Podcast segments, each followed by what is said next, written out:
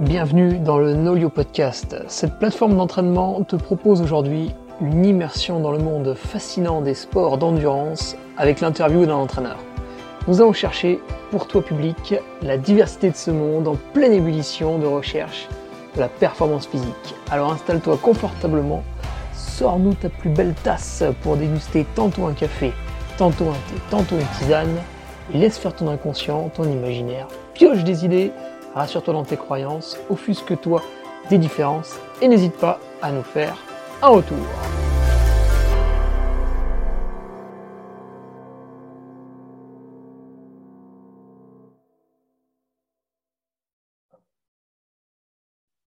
Allez, bonjour à tous, vous êtes sur le Nolio Podcast, épisode numéro 20. Et aujourd'hui, nous entretenons avec Hélène Dumais. Hélène, bonjour. Salut Hugo. Alors, Hélène, tu vas être notre euh, ultra traileuse, on va dire. Hein, c'est comme ça qu'on peut te présenter. Tu fais beaucoup de choses. Toi, tu, penches un peu dans, l'extrême, dans la longue distance, longue, longue distance.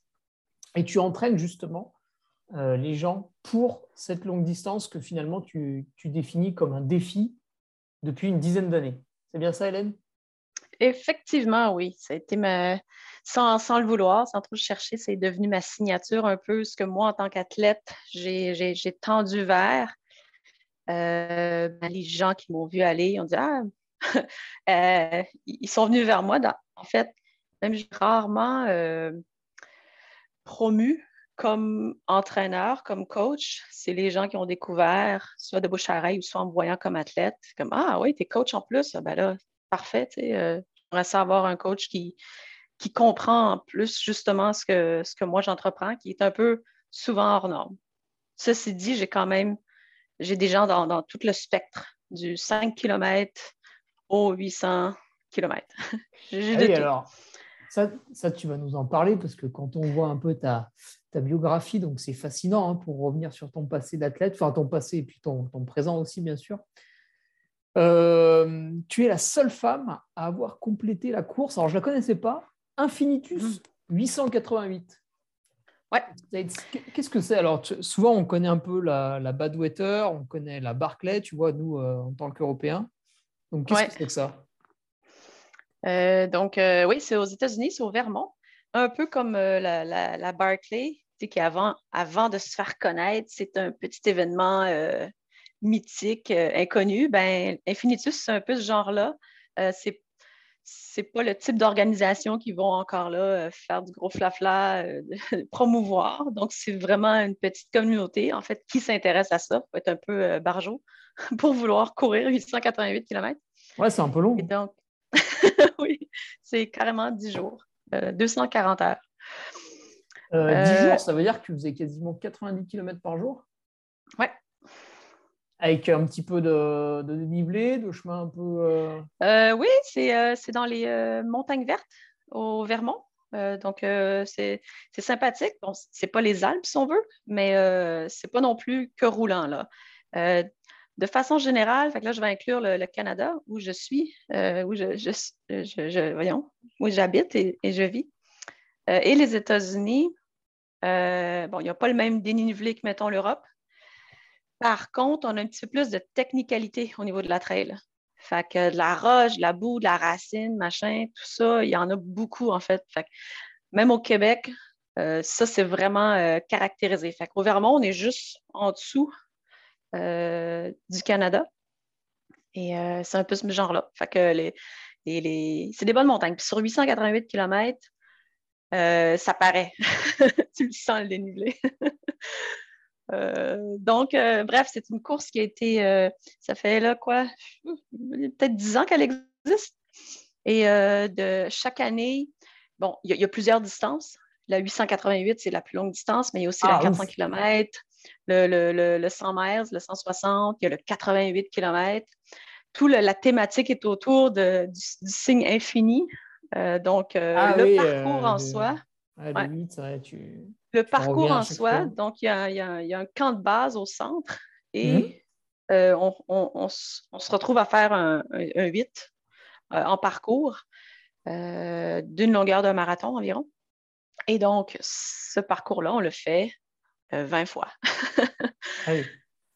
Donc, c'est très mental comme, comme, comme effort. En plus, bien sûr, d'être un effort physique, bien sûr. C'est une gestion du paye, c'est une gestion de la logistique de, nutrition, de, sommeil.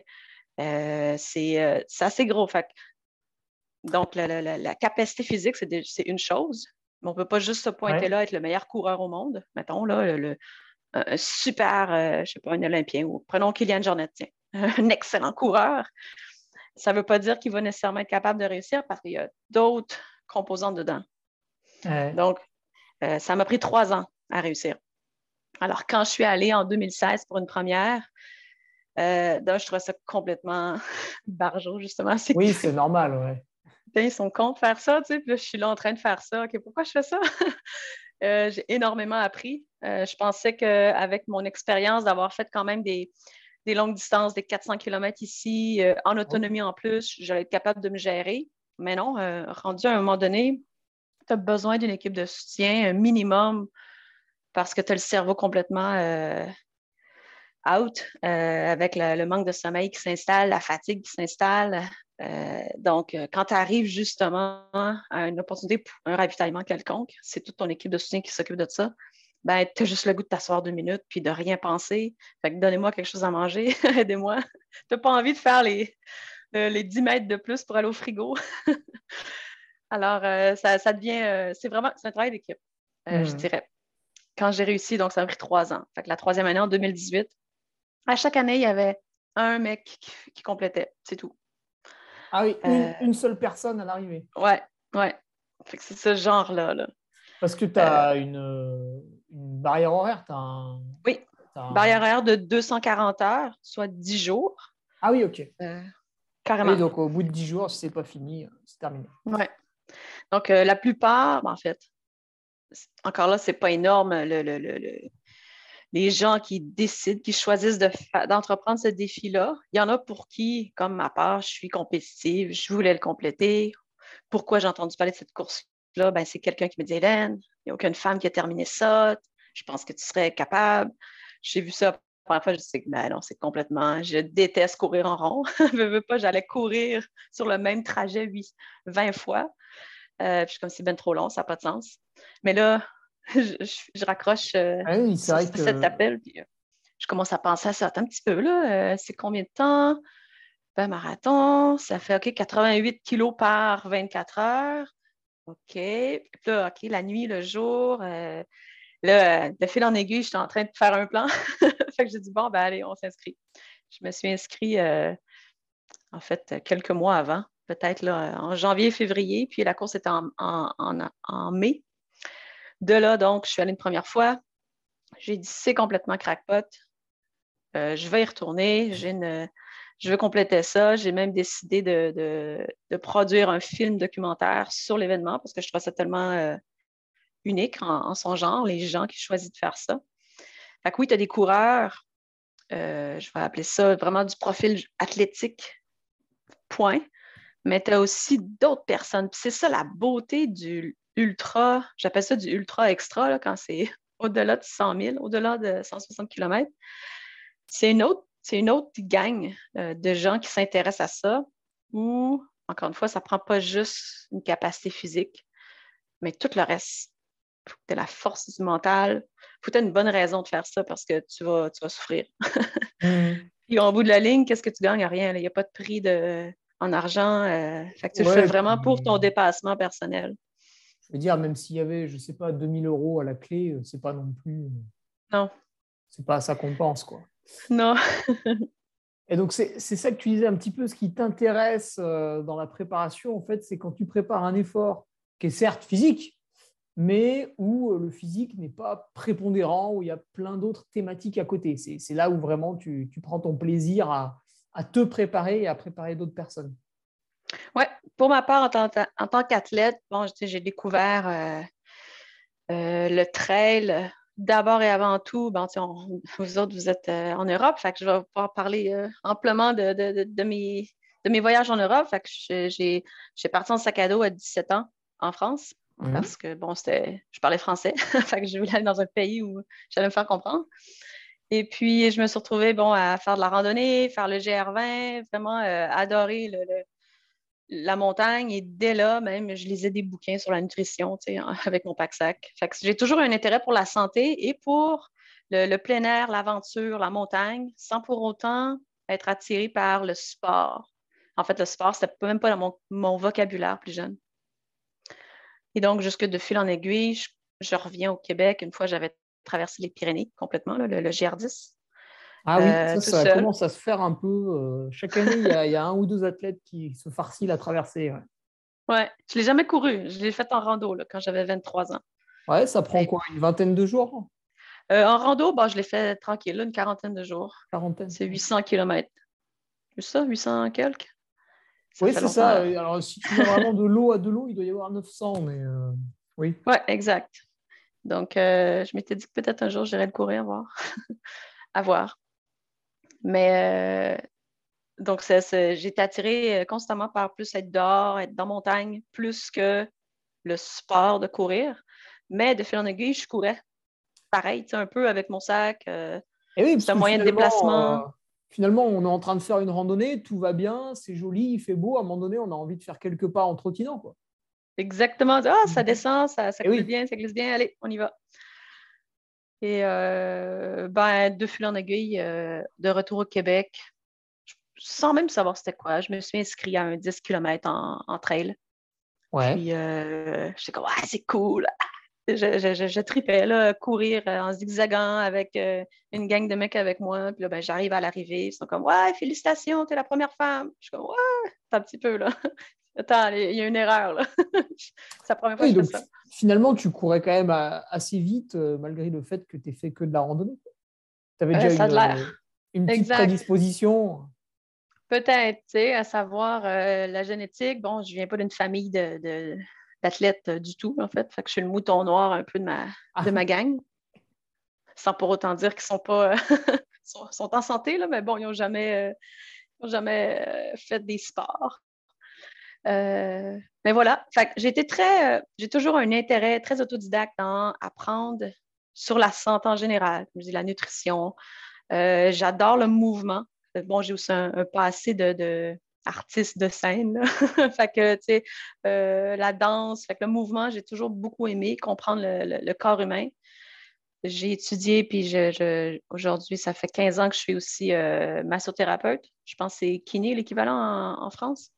Euh, Alors, c'est pas sûr. C'est pas sûr que ce soit kiné l'équivalent parce que tu vois, chez nous, les kinés ne sont pas forcément tous de, des masseurs. Je sais pas.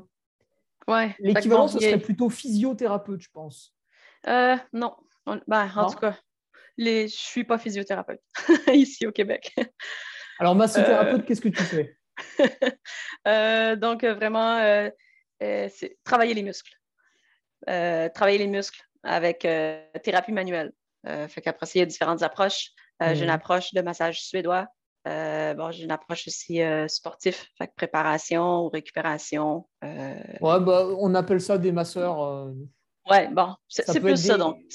ici, ici c'est pas un terme qu'on utilise, masseur. Ouais. c'est péjoratif. Ouais, nous, on a les. On a des kinés qui, par contre, vont travailler uniquement avec leurs mains quand tu as une pathologie. Donc, peut-être qu'eux, ils se rapprochent de toi. Mais tu as d'autres kinés qui vont faire appel à des appareils. Ça, dépend. On a, on a vraiment une offre très large. Alors, donc, euh, de fil en aiguille, euh, par moi-même, je me suis retrouvée, bon, j'ai fait 10 km, 21, toujours en faisant des podiums. Je suis comme, ah, ça va bien, 50 km. Euh, et puis, donc là, je suis partie faire la, la, trans, c'est quoi donc, au Colorado? Trans Rockies, non? Oui, la, la, la, Trans Rockies. Oui, euh, fait que par étape de 5, 200 km, si je me trompe, 5, euh, étapes. Alors, ça, c'était aussi une première expérience en équipe de deux. Oui, il faut être deux. Oui. Ouais. Euh, fait que pour moi, déjà aussi, donc, c'est plus en, intensité parce que c'est en 21 kg, on passe un col, tu sais. Alors qu'aujourd'hui, ben, je, suis, ben, je suis sur du long, je passe des cols peut-être, mais beaucoup plus relax. Et puis. Oui, puis tu fais les 200 km d'un coup, en fait, maintenant. Exactement. C'est vraiment deux, disciplines finalement, la course euh, par étape versus la course en continu. Mais euh, là-bas, j'ai rencontré euh, une gang de Français aussi. Je suis allée dans, les Alpes au, retour m'entraîner avec, avec un ami. Puis c'est là j'ai encore voulu comprendre. OK, je commençais peut-être ça tirait dans une de mes chevilles. Fait que OK, comment comprendre? Est-ce que j'en fais trop? Comment ça fonctionne? Fait que là, je me suis lancée sur technique de course, la, ben, la, mécanique de, course. Euh, bref, euh, côté euh, formation, ici au Québec, on a courseapied.ca. fait que j'ai une certification avec eux autres. J'ai fait mon, premier, mon premier coach, il me donnait des entraînements de style utilisant la méthodologie CrossFit. Donc, j'ai goûté à ça. Et puis, euh, je me suis aussi inscrit à un gym de CrossFit ici. Là, j'étais un peu prise parce que je me suis fait avoir. Je fais mon entraînement d'intervalle de course et par la suite, je prends mon vélo, je me claque 20 euh, bornes pour aller au gym de CrossFit. Qu'est-ce qu'on fait? On s'éclate les quads. Fait que là, c'était beaucoup trop, en fait, beaucoup trop d'intensité, beaucoup trop de volume combiné à mon entraînement de course, mes déplacements en vélo ou, course à pied. Et c'est là que je me suis dit, bon, je veux, je veux être capable de, moi-même. Fait que c'était peut-être d'abord pour mes propres, euh, mon propre intérêt que je suis allée me former. Euh, je suis allée justement euh, chercher ma, aussi ma certification comme entraîneur de CrossFit. Là, je suis un niveau 2. c'est quelque chose qui prend combien de temps d'obtenir cette certification? C'est pas énorme. C'est pas énorme. Vraiment, les, certifications euh, CrossFit niveau 1, on voit la base. C'est vraiment des, trucs d'un week-end, un trois jours. Fait que tu as du matériel, tu as, un bouquin à lire, tu as trois jours en, personne à l'époque, avant, avant la pandémie. Et puis, euh, c'est tout, euh, examen assez, assez simple quand même. Niveau 2, c'est un petit peu plus, mais, mais sans plus j'aime utiliser ces certifications-là pour, euh, par la suite, en fait, explorer davantage par moi-même. Euh, j'aime beaucoup euh, comparer justement les sources d'informations. je suis aussi très dans l'expérience, dans le tester les choses. Fait que, j'entends une, j'entends une approche, je ne vais jamais me fermer. c'est quoi l'approche comprendre? Puis c'est ça que j'aime aussi parce que en tant que coach aujourd'hui, les gens m'arrive. Hélène, qu'est-ce que tu penses de ça? est-ce qu'il faut courir? Euh, je ne cours pas beaucoup, il me semble. Faut que je cours plus? Ou non, ou moins? Ou est-ce qu'il faut que je fasse la musculation ou pas de musculation? Donc, il y a différentes approches. Ce que j'aime de dire, c'est que euh, d'abord, on, est en train d'entraîner, coacher un être humain qui est une magnifique machine extrêmement complexe, très forte, mais donc, c'est euh, la machine humaine, euh, ce n'est pas comme une machine technologique, comme un ordinateur, où on peut simplement insérer une disquette, mettre un programme et appuyer sur télécharger et tout va fonctionner. Il y, a, vraiment des composantes dans l'être humain qui doivent être prises en considération. ça, c'est moi, c'est ce que j'adore en fait. comme j'aime bien dire, j'aime coacher l'être humain avant la, portion athlète de la personne. Parce que si l'être humain, bon, c'est qui? C'est quoi euh, ses objectifs? Oui, mais c'est quoi sa vision? Pourquoi? Pourquoi euh, la personne veut courir? Pourquoi elle veut accomplir cet objectif-là? D'autant plus important, bon, je ne dis pas, je ne sais pas que c'est pas important, euh, c'est moins important une plus courte distance, mais c'est ça peut être un, un deal breaker, ça c'est un terme anglais, quelqu'un qui veut accomplir un 400 km, justement. Il faut qu'il y ait une bonne raison claire avec lui-même dans son cœur pourquoi il veut faire ça, parce que sinon, il y a des risques qui peuvent, qui peut casser. Donc, euh, ah oui, son cerveau va lui envoyer tout un tas d'excuses possibles et imaginables. Exactement.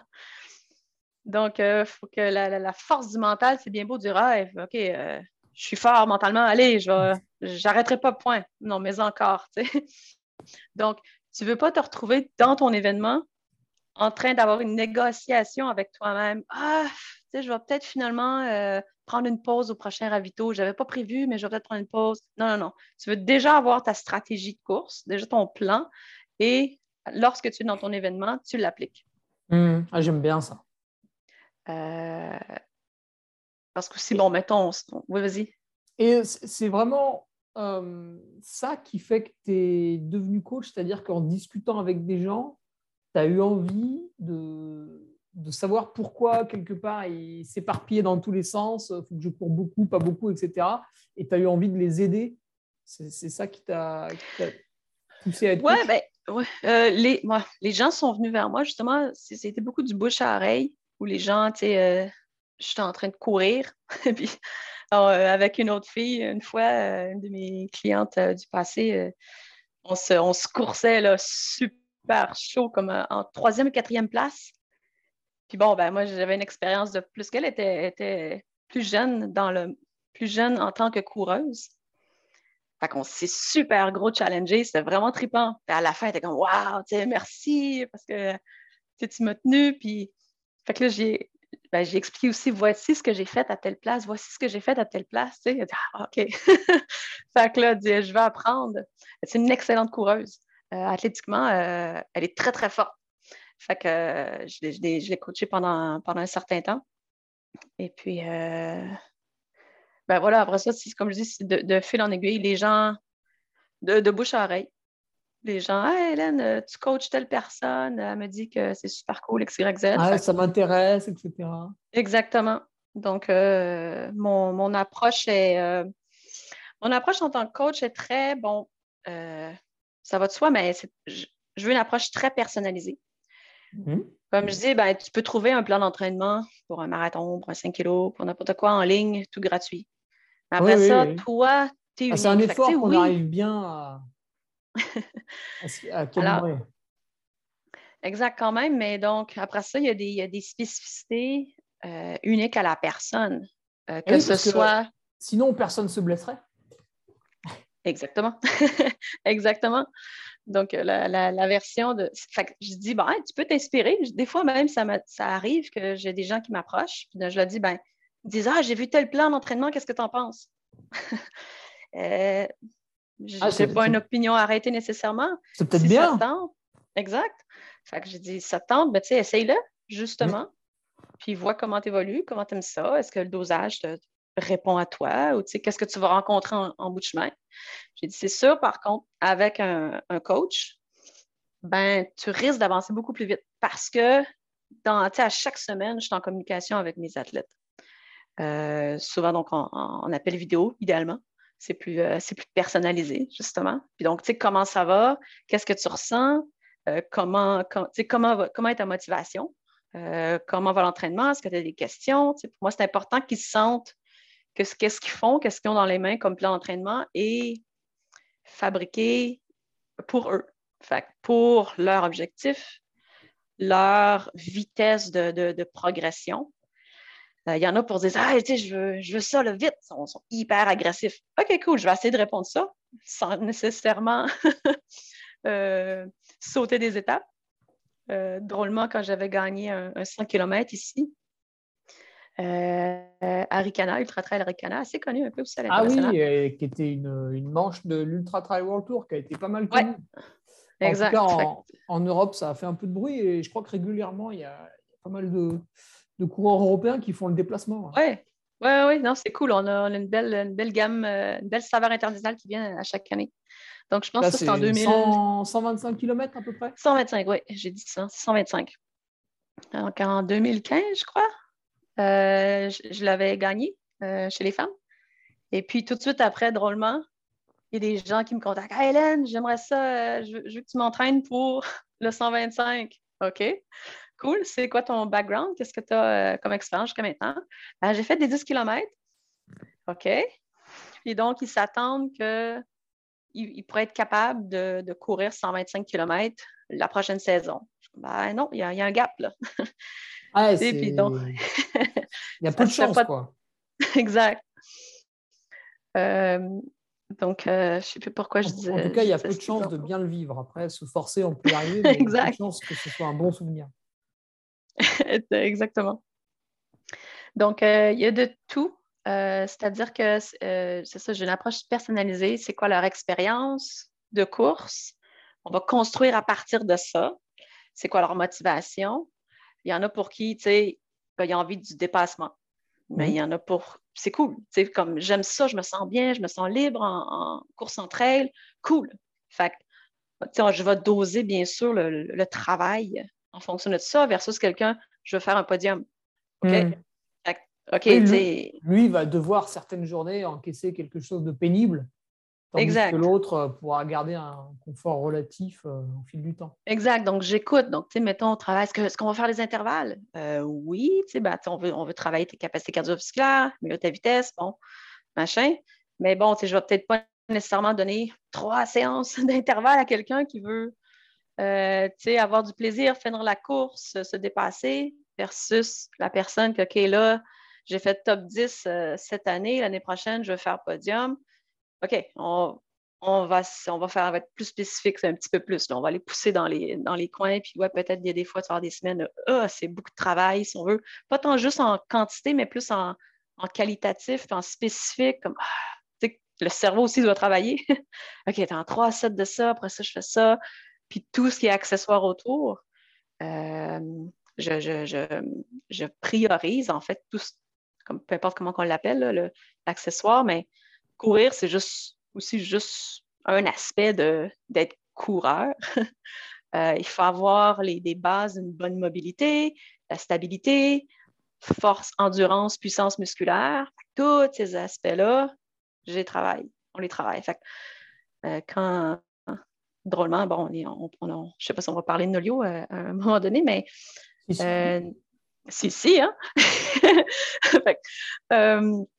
j'ai toujours eu la difficulté à trouver une plateforme pertinente pour ce que j'aime programmer à mes athlètes parce que soit tu as des plateformes, c'est juste euh, le sport en tant que tel, la course, euh, bon, le triathlon, ou soit ça va être des plateformes où, euh, pour, bon, quand je travaillais en, gym, avec la pandémie, beaucoup les gyms ont fermé ici. mais donc en gym de CrossFit, ben, on utilise une plateforme où on peut vraiment programmer tout ce qui est les, euh, mouvements. Euh, c'est différents types de programmation. Fait que là, moi, j'ai toujours voulu chercher une plateforme que je peux intégrer en masse les deux. Ah euh, sinon, tu avais, plusieurs outils, en fait. Oui, exact. Ben, en fait, je, travaillais juste, au début, début, je travaillais juste avec des, des spreadsheets. Euh, ah, les, feuilles, euh, les, feuilles, de calcul euh, Excel. Donc, c'est bon, j'avais ma ligne de, OK, ça, c'est la, partie course. Après ça, ma ligne, ça, c'est la partie renforcement musculaire. Après ça, ma ligne, ça, c'est la partie, tout le reste, c'est mobilité, flexibilité. bon, j'essayais de faire mon dosage à la fin, mais bon, je ne suis pas la plus, la plus top avec des tableaux comme ça. Là. Je, viens, je viens que ça m'énerve un peu. c'est un travail pour moi. Alors, Bon, il n'y en a pas de parfaite des, plateformes, mais là, heureusement, justement, ça ne fait pas si longtemps que je suis avec Nolio, euh, ça fait quelques mois, même peut-être juste six mois. Puis je suis comme, ah, OK, ben, on, a plus de matériel. Je trouve ça excitant. On a beaucoup plus de trucs qu'on peut mesurer. Euh, c'est beaucoup plus. Euh, bref, c'est le fun parce que c'est différent de mes athlètes. Fait que j'ai des athlètes de coureurs de trail. Euh, il y a combien des athlètes, justement? J'en ai pas beaucoup. Pour voir un peu le groupe que tu ben, J'en ai pas beaucoup. C'est relatif, là, mais euh, j'en ai une quinzaine. Oui, oui, ben, tu sais, on a, on a donné la parole à un entraîneur aussi qui, euh, qui faisait des entraînements. Alors lui, il les fait aussi avec ses athlètes. C'est vraiment du, très, très, très, très personnalisé. Et il disait qu'avec 12, ça lui remplissait totalement son emploi du temps. Donc mhm. une quinzaine, tu vois, ça ne nous choque pas du tout. Non, exact. Parce que, euh, D'autant plus que si tu prends en compte tous les paramètres que tu es en train de dénumérer, parce que c'est vrai que souvent, la personne qui veut un entraîneur pour courir, elle veut, elle veut juste courir en fait. Elle n'a pas envie qu'on lui dise de, de, faire des mouvements bizarres euh, pendant 10 minutes avant d'aller courir ou des choses comme ça. Exact. ça, ça, ajoute un petit peu. Ouais, c'est. Sur ces 15 bah, personnes, c'est des, des, projets intéressants. Qu'est-ce qui t'a motivé à les entraîner Du coup, tu, ouais, encore une fois, c'est. pas, ouais, des, euh, disponibilités à rallonge. Non, pas tant que ça. Des fois, je me dis, ah, j'aimerais ça pouvoir en prendre plus parce que j'ai de la demande. Mais je me dis, pourtant, c'est juste 15. Mais. Où est le temps libre? Je, suis dans mes bouquins en train de, OK, euh, OK, cette personne-là, tu sais, ouais, on va aller travailler plus tel aspect, attends un petit peu. C'est fou, encore là, comme je, ramène à l'être humain, c'est une machine. Puis, tu sais, il y en a un, mettons, ça fait trois ans qu'il est avec moi. Fait que, première saison, on a peut-être travaillé d'une certaine façon. La deuxième saison, je veux y amener un peu de variété. Euh, pour le stimuler, pour le garder ouh, excité. Euh, il y a des fois aussi des, contraintes. Ah, en pandémie, ça c'était très drôle. Euh, certains, ben là, je suis, à la maison, j'ai trois enfants dans les jambes. Je n'arrive pas à faire ma musculation. Ils sont ah là, en train de sauter avec moi, tu sais. Fait que là, je dis, OK, ben, attends un petit peu, je vais les intégrer dans tes entraînements. Fait que, tu sais, aussi bête, j'utilise, j'essaie de, je suis très créative dans essayer de faire fonctionner les entraînements des gens dans leur mode de vie.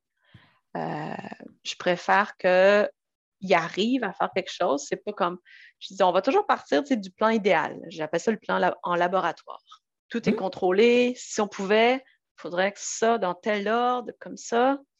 Mais là, après ça, on prend ta vie. Bon, ben, c'est l'hiver canadien, il fait moins de 30 degrés Celsius, il y a de la glace au sol. Je ne peux pas faire mes pas faire vélo. c'est ça. Et puis, euh, bon, il y a les enfants qui me sautent dessus parce qu'on est en pandémie puis à la maison. OK. Euh, là, je n'ai pas, euh, pas accès à ça. Alors, de, créer quelque chose qui, concorde avec ce qui est possible dans leur mode de vie, dans leur style de vie, leur motivation. fait que dans ce sens-là, tout le monde est très est différent.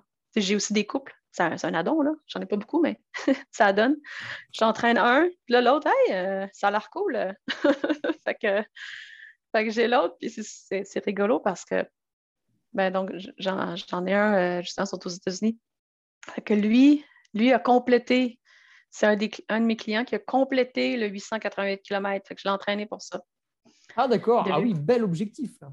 Ouais, il est devenu le cinquième humain à ah. après moi à, compléter cette course qui existe. il y a trois autres mecs, moi, puis là, lui. Ah, OK. Ah oui, effectivement, c'est pas beaucoup. Non. Euh, puis donc, sa femme était intéressée de faire le 400 km. Mais tu sais, c'est un, très gros objectif. Oui, c'est pas veut jusqu'à part, c'est ça. Et du coup, est-ce que la limite horaire, c'est 5 jours pour le 400 km Ouais. Ah oui, c'est divisé par deux aussi, ouais. donc ça reste un peu le même effort. Exact, ouais. Euh, mais donc, c'est très drôle parce que, bon, lui, pendant deux, trois ans, je l'ai entraîné avant qu'elle, elle embarque. Fait que lui, il écrit sur son, son, tableau euh, à la maison, dans son gym de maison, les entraînements, puis elle, ben, elle s'amuse des fois à les faire. Tu sais, comme, oh, c'est donc gros, c'est intense aussi, ou ça. Fait que quand elle m'a approché pour que je l'entraîne, j'ai dit T'es es différente de, ton mari. Là. Mm. Donc, il euh, ne faut pas, faut pas se fier. Elle dit J'ai peur que peut-être tu vas me donner des trucs que tu as donnés, puis ça va l'air énorme. Je dis OK, non, on va partir de toi. Puis euh, c'est très drôle parce que là, lui, il regarde qu'est-ce qu'elle fait. Puis des fois, ah tu leur fais des, week-end shocks. Ouais. lui, c'est une bébite à part. Là. Il y, a, il a un background militaire, il est capable d'en prendre. Euh, il en veut. Fait que, tu sais, je, veux le, lui donner un, minimum, il a besoin de ça. Il en veut plus. Des fois, je suis comme non. sais, lui, il faut que je lui impose, non, il faut que tu te reposes. Hmm. Non, il ne faut pas que ça soit toujours intense. Je veux que tu cours, là, relax. tu es en V1, vraiment là, pépère. lui, c'est toujours tout intense. Fait que, là, il apprend, c'est super cool. C'est la mobilité. OK. Euh, alors que donc, euh, parce que j'allais avec ça, ouais, il regarde, ah ouais, c'est son premier week-end choc ou son deuxième week-end choc à elle, il regarde, qu'est-ce que t'as? Puis il était comme, merde, t'as beaucoup moins que moi. il, était il, était jaloux de ce qu'elle avait, tu sais. Ah je dis, vous n'êtes pas à la même place, tu sais. c'est drôle, ça. Et euh, on commence à comprendre un peu euh, comment tu fonctionnes avec tes, tes athlètes que tu entraînes.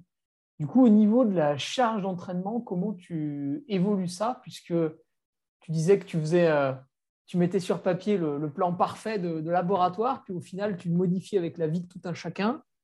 Euh, du coup, mm. comment tu évalues ce qui est euh, tout beau, tout rose dans le meilleur des mondes? Et puis, bah, finalement, ce qu'on peut faire sur le terrain Comment tu arrives à, charger, enfin, à, évaluer la charge de tout ça? Puisque peut-être qu'il y a une différence entre l'idéal et ce qu'on peut faire. Ouais. En bien. Deux choses que je vais te, je vais, je, vais te parler, de, je, je vais communiquer là-dessus. Justement, en ce moment, j'entraîne ben, j'entraîne. Je, je, veux dire, je vais, je vais plus, je coach, je mentor, je fais du mentorat avec ceux qui entreprennent une course qui aujourd'hui a mon nom, les 60 heures d'Hélène.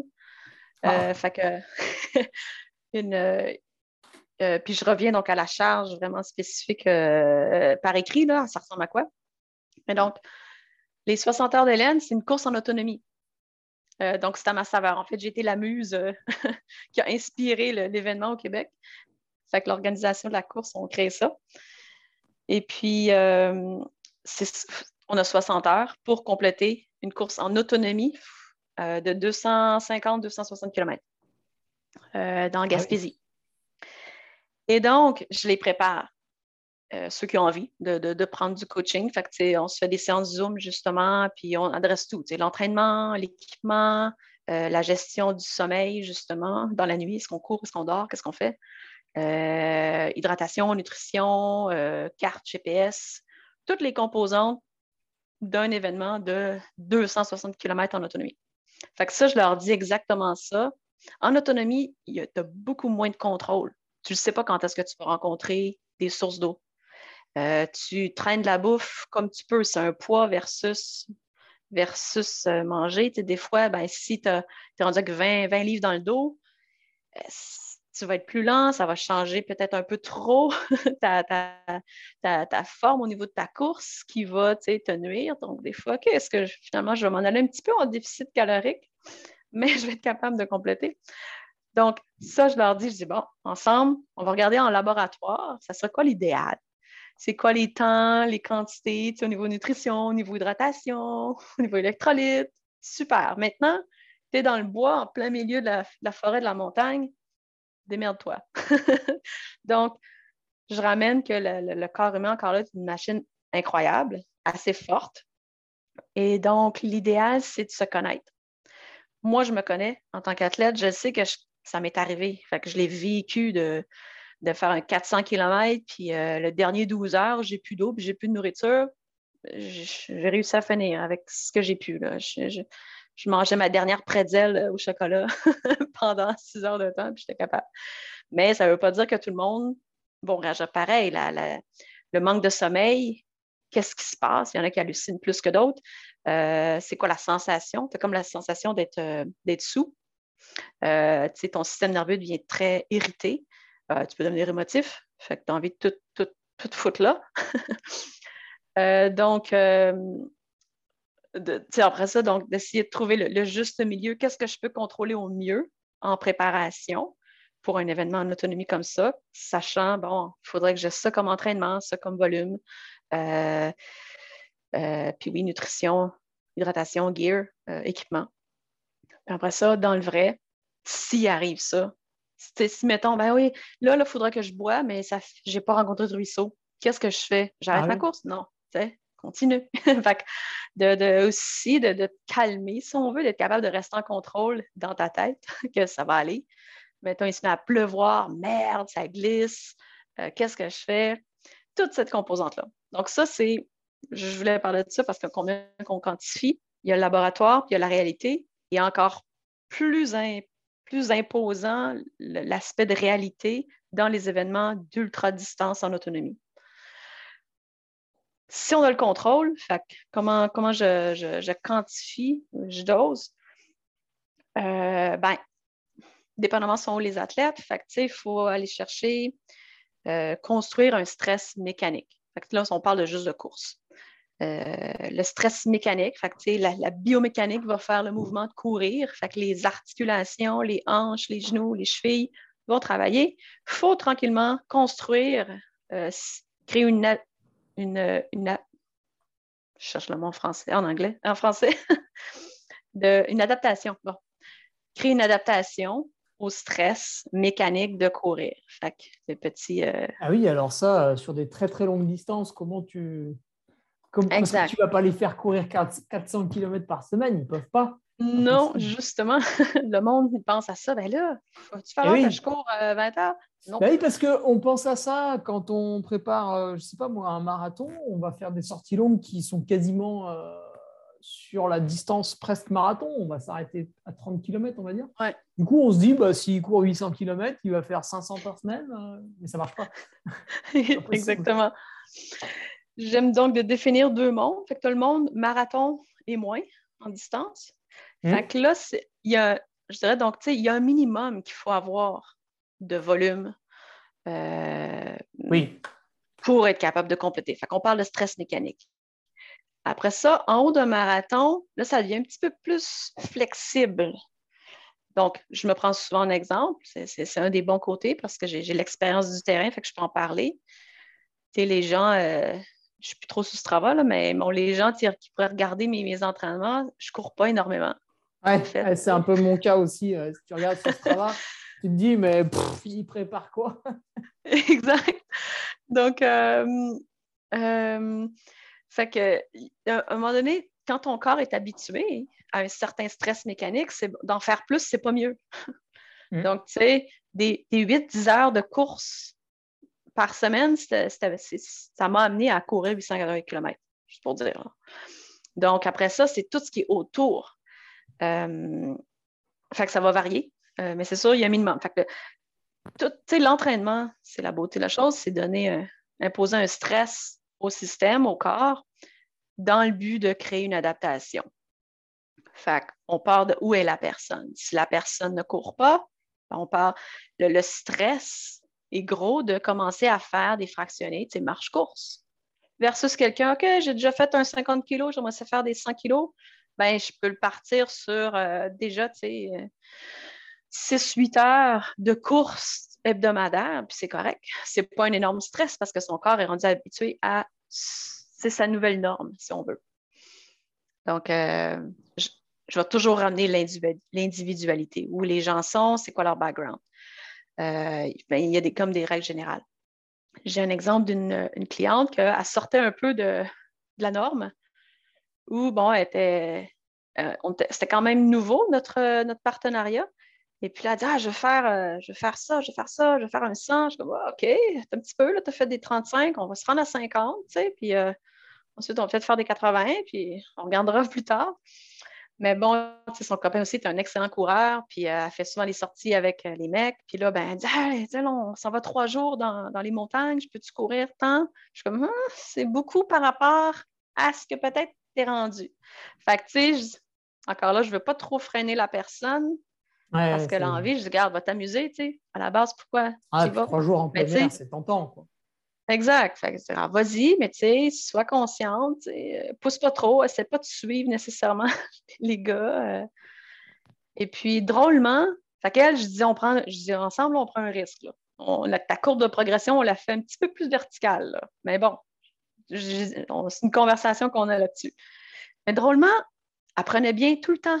Ah, ça va, deux semaines après, puis comment ça va, l'énergie, euh, le corps, tout va bien, tout va bien, tout va bien. Je dis, wow, OK, cool. Je dis, by the way, tu es, vraiment un petit peu hors norme par rapport à la masse ou ta courbe de progression, on peut vraiment la faire monter. Puis là, j'ai pu identifier pourquoi. Fait, de là, l'individualité. Elle a un background, elle faisait de la, euh, la boxe nationale. Je ne connais pas tous les types de boxe. Euh, bon, ben, euh, quand même, là, compétitive. Donc, elle, sautiller sur ses pieds, elle le fait beaucoup. Euh, ah, fait tout ce qui est stabilité, force au niveau pied-cheville, changement de direction rapide. Elle a ça comme fond. Je suis comme très intéressant.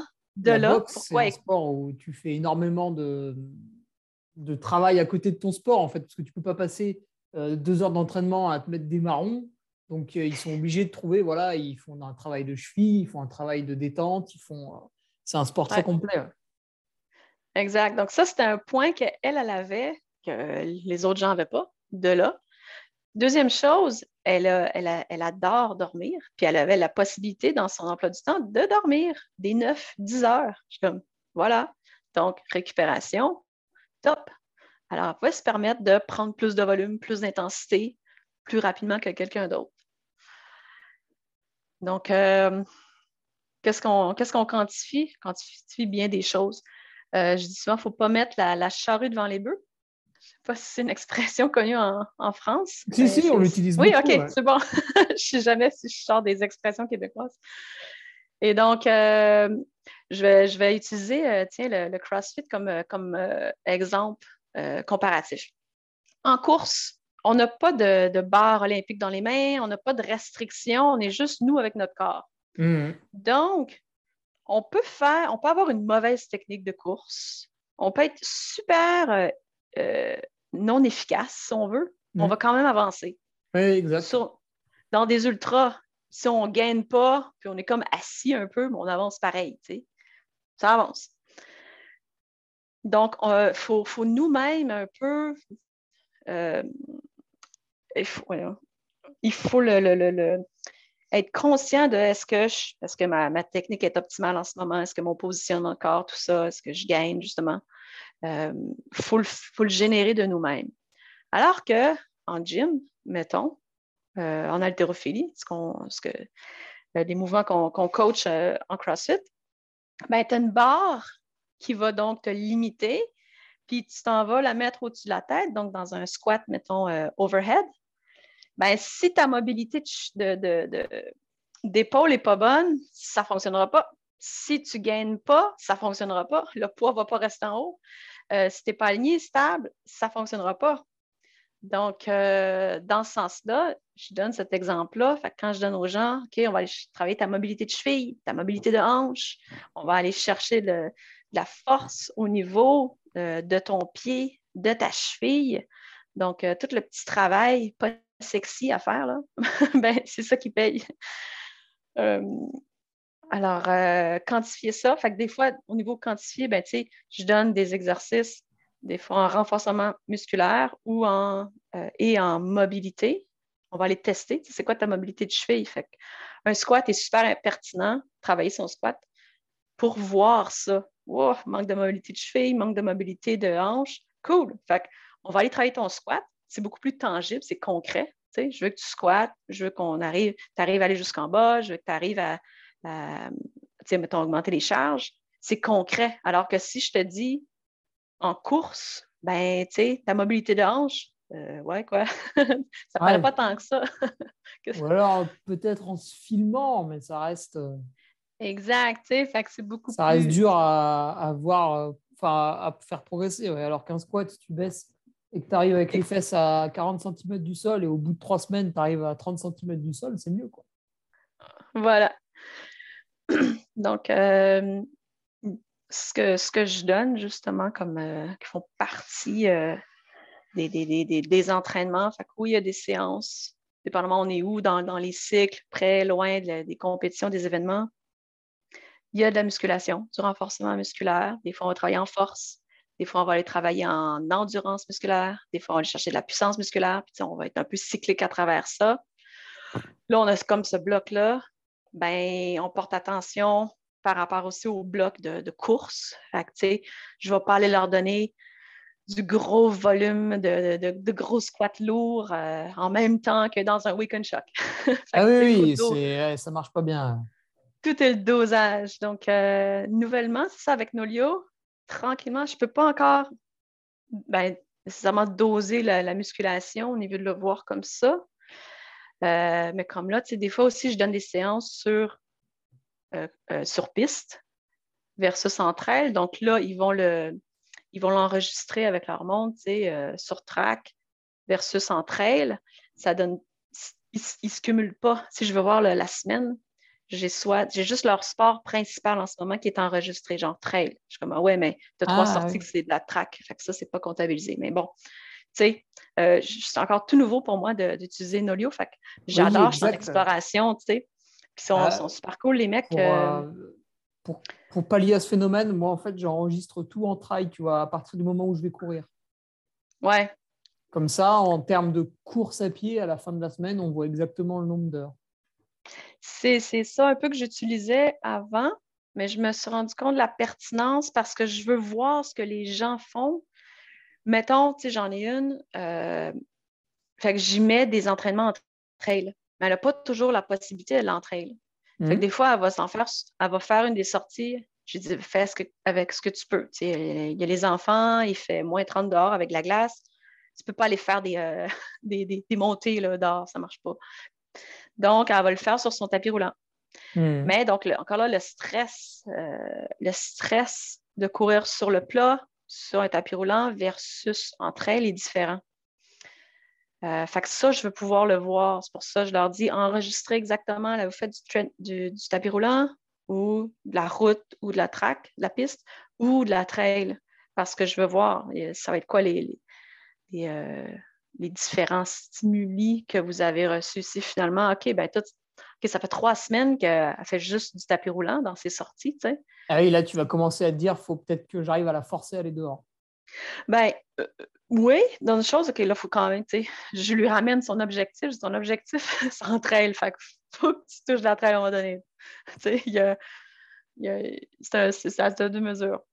Mais en même temps aussi, ben, si elle m'arrive, ouais, il me semble, euh, je sens un peu euh, euh, je, sens une certaine sensation dans mes métatarses, dans mon pied à gauche. Je suis comme, OK, qu'est-ce que tu as fait? je peux voir, ouf, elle a fait de la route alors qu'elle n'est pas habituée de faire de la route, beaucoup. Ah oui, Ben, OK, on s'en va-tu vers une, fracture de stress? Il y, a un peu trop de stress au niveau de là, causé par le type de sol qu'elle était dessus. Donc, coacher, entraîner, c'est un art. c'est ah pas une bah, science. Euh, dans un sens. On aurait à chaque fois les mêmes interviews et c'est pas le cas. Hein. c'est ça. On utilise la science. Fait que la science, c'est la physiologie, euh, la technique de course, euh, la, bon, la nutrition, toutes ces choses-là, toutes ces mhm. sciences-là, la neuroscience, je suis là-dedans beaucoup en ce moment, comprendre comment le cerveau fonctionne.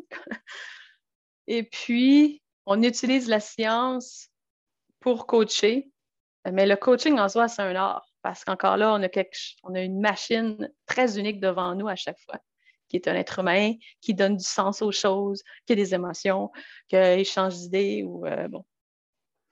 OK. Et quelle est, l'approche que tu as à, l'entraînement pour euh, justement tes, athlètes qui vont quand même globalement préparer plutôt des, choses assez longues, même si tu le disais, tu en as quelques-uns qui font des efforts plus courts.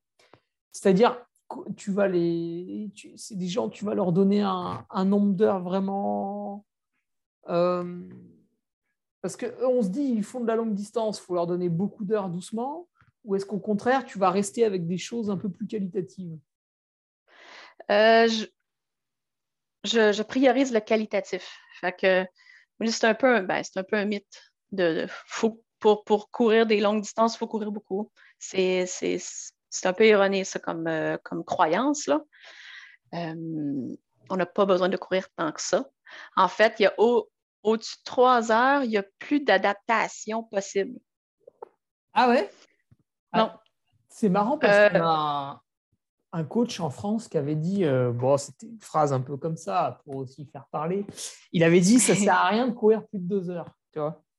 C'est, ben Sébastien, c'était le numéro 6 chez Nolio. Le numéro 6. Ah, il est sorti il y a une semaine de, de, podcast. Ah, ok, ok, ok, un invité. Ah, cool. Ah, ben, c'est ça. Euh, une bonne C'est pas vrai, hein, de temps en temps, il fait, il fait faire un peu plus, mais il disait, voilà, pas besoin de faire plus de deux heures. Ben, cool. Je suis contente d'entendre qu'il que y, a, y, a, y, a, des coachs qui, euh, qui voient ça. Parce que c'est ça, encore là, là, le monde de l'ultra, ben, il n'y a pas de il n'y a pas d'université. Là. Tu ne peux pas dire je vais à l'université pour devenir euh, coach d'ultra. C'est, vraiment différents aspects qu'on va chercher. Euh, une bonne source d'information par rapport à l'ultra, c'est euh, le podcast Science of Ultra. comment il s'appelle? Sean Burden, qui a donc un PhD en, en physiologie de l'exercice. C'est vraiment qualité. Bon, c'est, très, c'est très information, tu sais, c'est genre de, podcast que tu écoutes trois fois parce qu'on attend un petit peu, qu'est-ce qu'il dit là? Il a fait référence à quoi là? Puis bon, il va vraiment dans le détail. Euh, mais ces invités sont super pertinents parce que c'est tous des scientifiques, des, experts, que ce soit, mettons, en hydratation extra, intracellulaire. Qu'est-ce qui se passe dans le corps au niveau de l'hydratation dans le monde d'ultra? Euh, qu'est-ce qui se passe au niveau des articulations? Comment que je peux euh, puis ça, c'en était un que justement j'ai bien, j'avais, j'ai eu cette information-là. Euh, donc, au niveau, tu sais, encore une fois, pourquoi on, fait l'entraînement? C'est pour créer une adaptation. Mmh. Mais au-dessus de trois heures de course, il n'y a plus d'adaptation. Le corps, il ne va pas enregistrer de la nouvelle information. C'est comme, c'est bon, il y en a assez. Ah ouais, pourtant, si on fait six heures, on est plus fatigué que trois heures. Oui, la fatigue ne veut pas nécessairement dire qu'on a, eu un gain d'adaptation de, possible. Ah oui. Et ce qui peut être ah, contre-productif, c'est que tu fais une fois 6 heures, puis après tu te reposes pendant 4-5 jours, alors que tu aurais pu peut-être faire deux ou trois blocs de 3 heures en fait. Exactement. Oui, donc c'est un peu ça que j'utilise pour mes ultra-coureurs.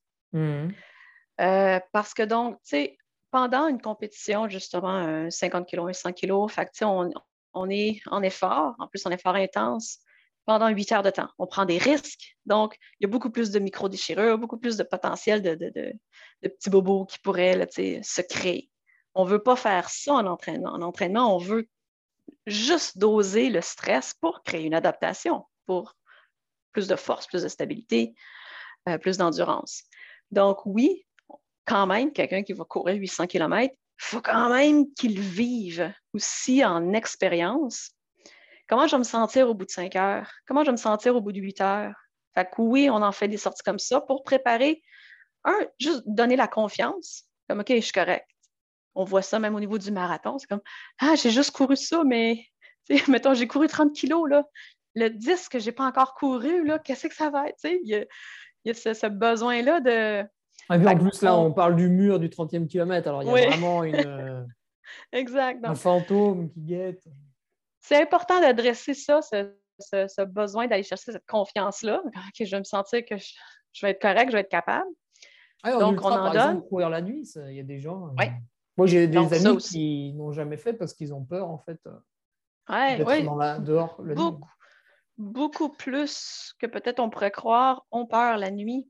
Euh, Mais je, me suis déjà fait peur, hein, tu sais, un bruit un peu suspect, tu te dis ça y est, il doit y avoir un espèce de, de loup, de choses comme ça quand tu es un peu ah en montagne.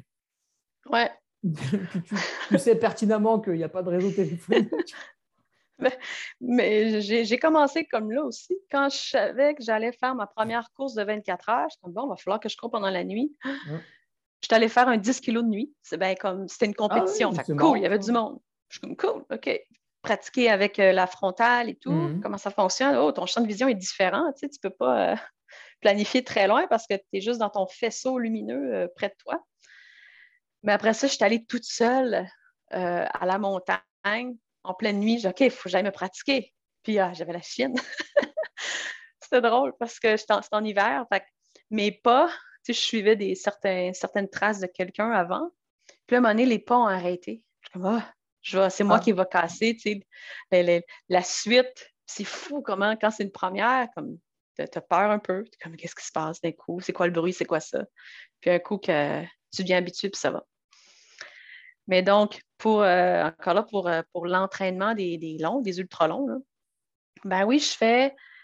Donc, je vais faire, mettons, dans, dans des tops, tu sais, un genre de week-end shock où je vais faire un 3 heures le vendredi soir plus tard, plus dans la, dans la fin de journée, créer un, moment de, récupération. Comme ça, on ne brise pas tout, si on veut. Mais là, tout de suite après, demain matin, tu vas faire un autre trois heures. Euh, là, tu es bandamment de l'individu. Puis, tu sais, le, dimanche aussi. Fait que, juste là, dans un trois jours, il a fait un 9 heures. Mais il ne sort pas de là comme s'il avait couru une 9 heures d'affilée. Comme, les tendons, euh, qui ont trop chaud, puis et tout. Euh, fait aussi, des fois, faire des doubles dans une journée, c'est une option, dépendamment encore là de l'individu. Euh, tu crées juste euh, un peu de récupération, là, un genre de une fenêtre de 5 heures. Fait que va faire un 2 heures, récupère 5 ben heures, va faire un autre. Ça, stimule. C'est ce que j'ai fait le week-end dernier. En fait, je voulais faire des entraînements un petit peu plus longs pour préparer un ultra trail. On était à 3-4 semaines, donc c'était intéressant de le faire à ce moment-là. Mm. Et puis, je me suis rappelé que d'habitude, voilà, j'ai souvent fait des choses longues. Et à chaque fois, ce euh, c'était pas très sportif à la fin. Hein. c'était plus une randonnée qu'autre chose. Et donc, ce que j'ai fait là, c'est qu'à chaque fois, j'ai découpé le truc en deux. J'ai fait 2h30 le matin et 2h30 le soir. Et, mhm. et en fait, j'ai fait une bien plus grosse moyenne sur le week-end sans être plus fatigué. Donc, j'étais assez satisfait de cette, de cette expérience. Ouais. ouais. Tandis que j'aurais fait deux fois cinq heures, tu vois. Exact. Des fois aussi, le côté mental, comme là, euh, celui qui a fait le 888, là, il, s'entraîne pour un autre truc, puis comme je dis, il est très fort mentalement. Mais là, avec les froids euh, énormes, il est comme ah! Fait que lui, lui j'y en donne des 5-6 heures. Il est habitué. C'est juste pour lui, c'est comme une marche dans le bois. C'est rien, là. Fait que c'est pas un extra stress. Euh, mais donc, fait que là, qu'est-ce qu'on va chercher? Pour ceux comme tu n'as pas nécessairement besoin de courir six heures de temps au niveau d'adaptation physiologique pour faire des gains, mais au niveau de l'expérience, de comment je me sens après cinq heures, euh, au niveau euh, équipement, est-ce que mes, euh, mes gants de, de, sac d'hydratation commencent à, mériter au bout de quatre heures, peut-être? Ma nutrition, c'est comment je me sens au bout de cinq heures. Fait pour toutes ces autres composantes-là, c'est pertinent des fois. Il y a des fois, ouais, mm-hmm. cool. Puis souvent, j'essaie de planifier ça un peu à l'avance avec mes clients qu'on va en faire pour que ça soit le fun. C'est comme, il n'y a pas un de ces week-ends-là que vous allez euh, partir euh, en gang à la montagne? on va essayer de le faire là quand tu vas aller te faire un 8 heures. Pas juste comme, ah, faut que j'aille faire un 8 heures là, là. puis encore une fois, c'est merdique. Je n'ai pas le temps d'aller à la montagne. Puis là, je vais faire des, euh, des, des, loops pas loin de chez nous. Puis il fait froid. Puis je me fais chier. Puis là, ça, ça, tue, ça tue la motivation, en fait. Fait que je dis, OK, oui, on va en faire des longues à gauche, à droite, comme ça, pour l'expérience, pour apprendre comment. Tu sais, tes pieds, tes souliers aussi, c'est justement, ah, je commence à développer une ampoule du bord là. OK, tu sais, qu'est-ce qui fait ça? Bon, euh, Puis aussi, justement, je suis constamment à l'écoute. Je, dis la, la, clé première dans, le partenariat que je fais avec mes, euh, mes athlètes, c'est la communication. Donnez-moi du feedback constamment. Fait que, tu sais, souvent, J'aime mieux que tu m'en donnes trop pas assez. J'en ai qui m'écrivent des romans. J'en ai qui sont hyper humoristiques. J'adore. Je dis merci. tu rends ma, tâche sympathique à faire. Euh, mais c'est sûr que j'ai beaucoup plus de matériel à travailler avec s'ils me donnent du feedback que ceux qui ne m'en donnent pas. Comme, ouais, ça va, ça a bien été. OK, mais encore, Comme, comment tu te sens? Comment tu te sens dans. Tu te sens-tu raide? Tu te sens-tu lourd? Euh, physiquement? Euh, mentalement? T'es-tu motivé, tout ça, t'es-tu fatigué? Puis des fois, c'est des choses aussi qu'on veut toucher. Je vais, je vais donner encore là un exemple euh, qui, est arrivé, que c'était pas, pas du tout planifié. La fille, elle est super euh, motivée, là, à plomb constamment. Elle adore s'entraîner. Elle faisait la course à obstacles. J'ai aussi des athlètes en course à obstacles. Et puis, euh, elle m'arrive, on est, je dis, ah, je suis pas motivée d'aller au gym. Je dis, hein, ça sort de où, ça? Elle est tout le temps là, la, la plus craquée. Là. Puis là, ben, elle me défile euh, Ah, ben là, au travail, ça, non, non, non. Puis là, mon chum, non, non. Puis là, euh, mon chien, il arrivé ça. Fait que je dis OK, là, tu m'as énuméré tout, tout plein de trucs, là. Fait que, tu sais, souvent, on a tendance, quand il, y a, des choses qui ne vont pas, notre, motivation, ben, on veut s'identifier c'est quoi la source première. Donc, dans son cas, je dis OK, tout ce que tu m'as énuméré, s'il y avait une chose que tu pouvais changer, c'est quoi? Parce qu'on peut parler de ton chien. Bon, qu'est-ce qu'il était malade? Puis là, tu l'as engueulé parce qu'il a vomi sur le plancher, mais OK. Alors que, donc, on a pu identifier à son, son travail, c'est fou, elle a une super bonne job, puis elle travaille depuis longtemps là. Euh, ben, elle se sentait pas nécessairement euh, appréciée, si on veut. La, la valeur qu'elle apportait, c'était pas reconnu. C'est con, mais ça y bouffait de l'énergie puis là, à la mm. fin de la journée, normalement, là, au gym, elle était déjà, déjà fatiguée, déjà drainée. Fait que juste d'identifier ça, mais tu sais, c'est gros. C'est aussi bête qu'elle a fait un changement de carrière. Puis là, paf! Tu elle est revenue. OK, c'est bon. je, suis plein. Fait c'est drôle parce que des fois, des, des, interactions avec mes, mes athlètes, mes clients, ouais, ça va être hyper, OK, là, on travaille le squat, puis tout en détail, on décortique le squat, cool, ou, tu sais, technique de course, on est à fond là-dedans, ou justement, la, ben, tu sais, ils veulent comprendre, puis je leur dis, je dis, posez-moi les questions. Je dis, moi, je peux, je, peux vous dire plein d'affaires, mais je ne veux pas vous emmerder avec trop de théorie. Fait que je préfère y aller au rythme qu'eux ont envie, ou qu'est-ce qui les préoccupe, ou qu'est-ce qui les intéresse à ce moment-là. Il y a des fois où je me dis, ah, j'aime pas ça, travailler avec une montre. OK, on va pas trop s'énerver avec les données. Puis là, un an plus tard, Hey, euh, j'ai eu envie de m'acheter une montre, puis là, là, je suis en train de comptabiliser. Fait que là, Hélène, je veux qu'on fasse ça. OK, cool. Fait que là, tu sais, allez, on va définir tes zones. Fait que là, on va aller te faire faire un test sur la piste pour ta VMA. Puis, fait que j'y vais, tu sais, j'essaie de répondre qui est la personne. Mais c'est hmm. sûr, des fois, quand je sens que c'est limité, ben, je vais dire, ben, ça serait le fun. Si, tu sais, comme là, j'en ai qui sont en performance, plus euh, performance euh, peak, là. Je, souvent, je définis la performance ben, le type de clientèle que j'aime travailler avec, c'est qu'ils ont un intérêt à performer. Performer, c'est relatif à chacun. Fait d'aller chercher la performance optimale pour eux. C'est quoi leur meilleur de, eux? Donc, on veut mettre toutes les, les, les, les barèmes euh, à niveau. Fait OK, comment est ton sommeil, ta nutrition, cool, ta récupération, le dosage? Es-tu stressé? As-tu plein de millions de choses à faire en plus de l'entraînement?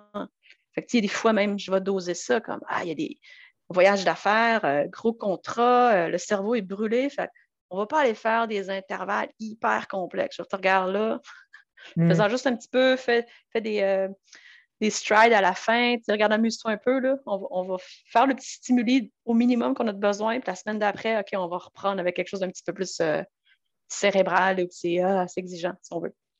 Ouais, c'est pareil. Une fois, euh, j'avais. Bon, j'étais étudiant, mais je ne sais plus, il devait y avoir une journée un peu longue où il devait y avoir des révisions de partiels en plus des cours, un truc comme ça.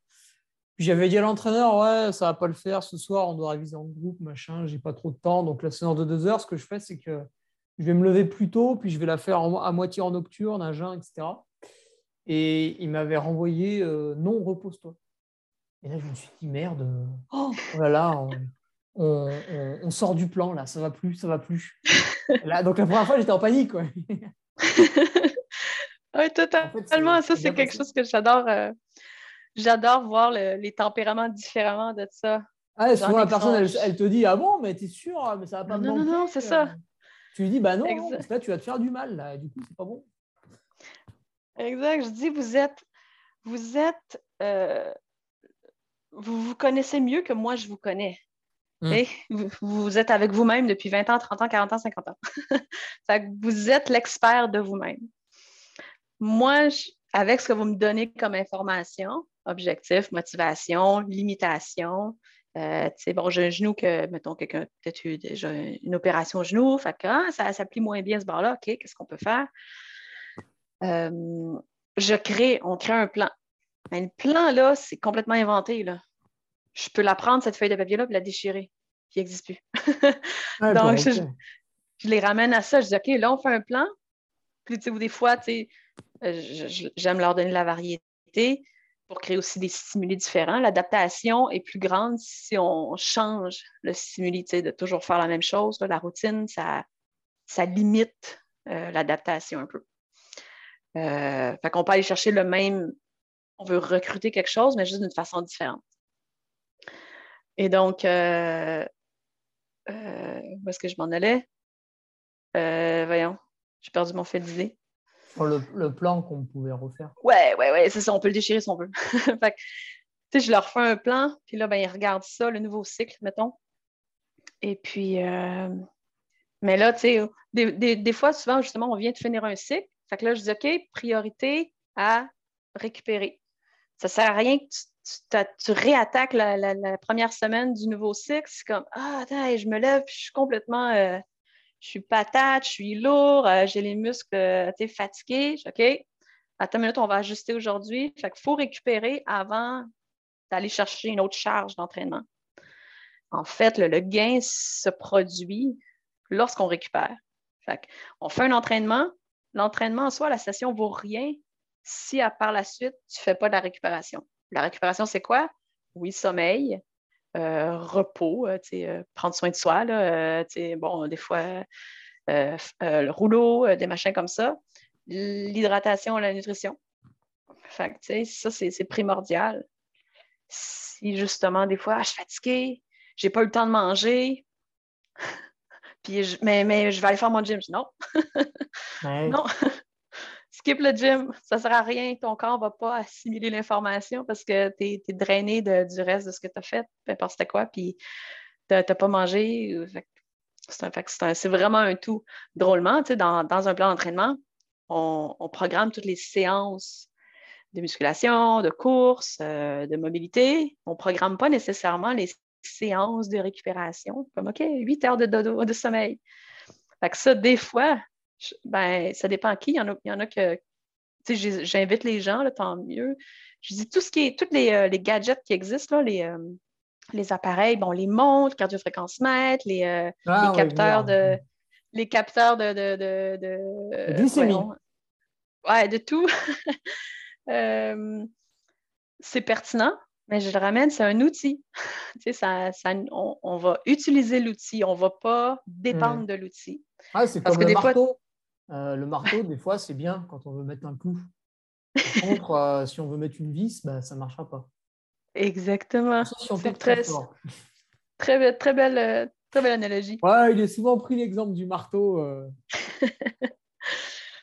Et donc, euh, des fois, tu sais, je demande, ah, il est fatigué ou tout ça, je comprends pas. Ben, OK, c'est quoi ton sommeil? Fait que des fois, je veux que tu t'enregistres ton sommeil dans le plan. Soit je, crée carrément euh, une note, tu sais, puis OK, moi, ou tu donne-moi une capture d'écran de ton, ton, ton, truc qui enregistre le, le HRV, le Heart Rate Variability. Fait moi, moi j'ai une bague Oura, je peux tout voir ça, mais il y a d'autres capteurs, il y a des montres. Euh, euh, fait que des fois, l'idée, tout comme en faisant du travail d'intervalle, de fractionner, les gens, ah, attends une minute, je n'étais pas sur le pace aussi ou ça, euh, ben, ou plus. Mettons, ceux en, trail, ben, on ne peut pas utiliser le pace, l'allure. Fait que certains, j'utilise ce que je peux utiliser, soit les fréquences cardiaques, ce qui n'est pas hyper précis, mais bon, c'est mieux ça que rien. Parce que bon, tu sais, quand encore là, il fait moins 30, euh, puis il y a de la neige, euh, tu vas, tes, fréquences cardiaques vont être beaucoup plus hautes par rapport justement à ce que, ce que, tu, ce que, ce que, tu fais comme effort. Euh, donc, il faut en prendre pour en laisser, si on veut, au niveau des fréquences cardiaques, mais c'est un, un, on peut utiliser ça. j'utilise aussi la perception d'effort. Ça, c'est comme un peu mmh. quasiment la, la base que j'utilise. J'aime beaucoup ça avec Nolio.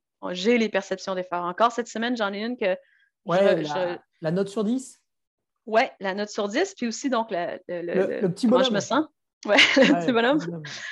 Et donc, je trouve ça super intéressant parce que j'en ai que je leur ai donné, tu sais, genre des intervalles à haute intensité. Puis là, j'ai une perception euh, modérée 4 euh, sur 10. Là, je suis comme OK. Ou le contraire, tu sais, longue sortie, ben, je dis, tu sais, en, 1 à 3 sur 10, là, que ça devrait être comme ressenti. Puis là, on me donne du 5 sur 10, 5 sur 10 à 2-3 reprises. Je dis, hey, qu'est-ce que tu fais dans tes longues? Euh, relax. Fait que euh, c'est super bon, ça, parce que ça, c'est, ben, ça ment pas. Autant ça peut paraître moins tangible, moins précis comme données, mais en fait. Ouais, au début, c'est pas facile à donner une note. Oui, mais en même temps, ça donne beaucoup.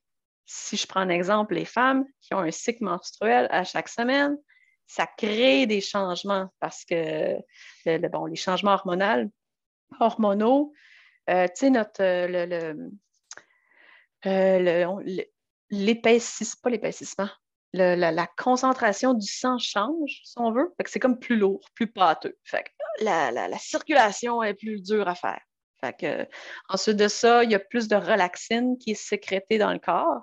Donc, ça, c'est une, hormone qui fait que tout d'un coup, tes, tendons, tes ligaments sont plus lousses, sont plus euh, élastiques.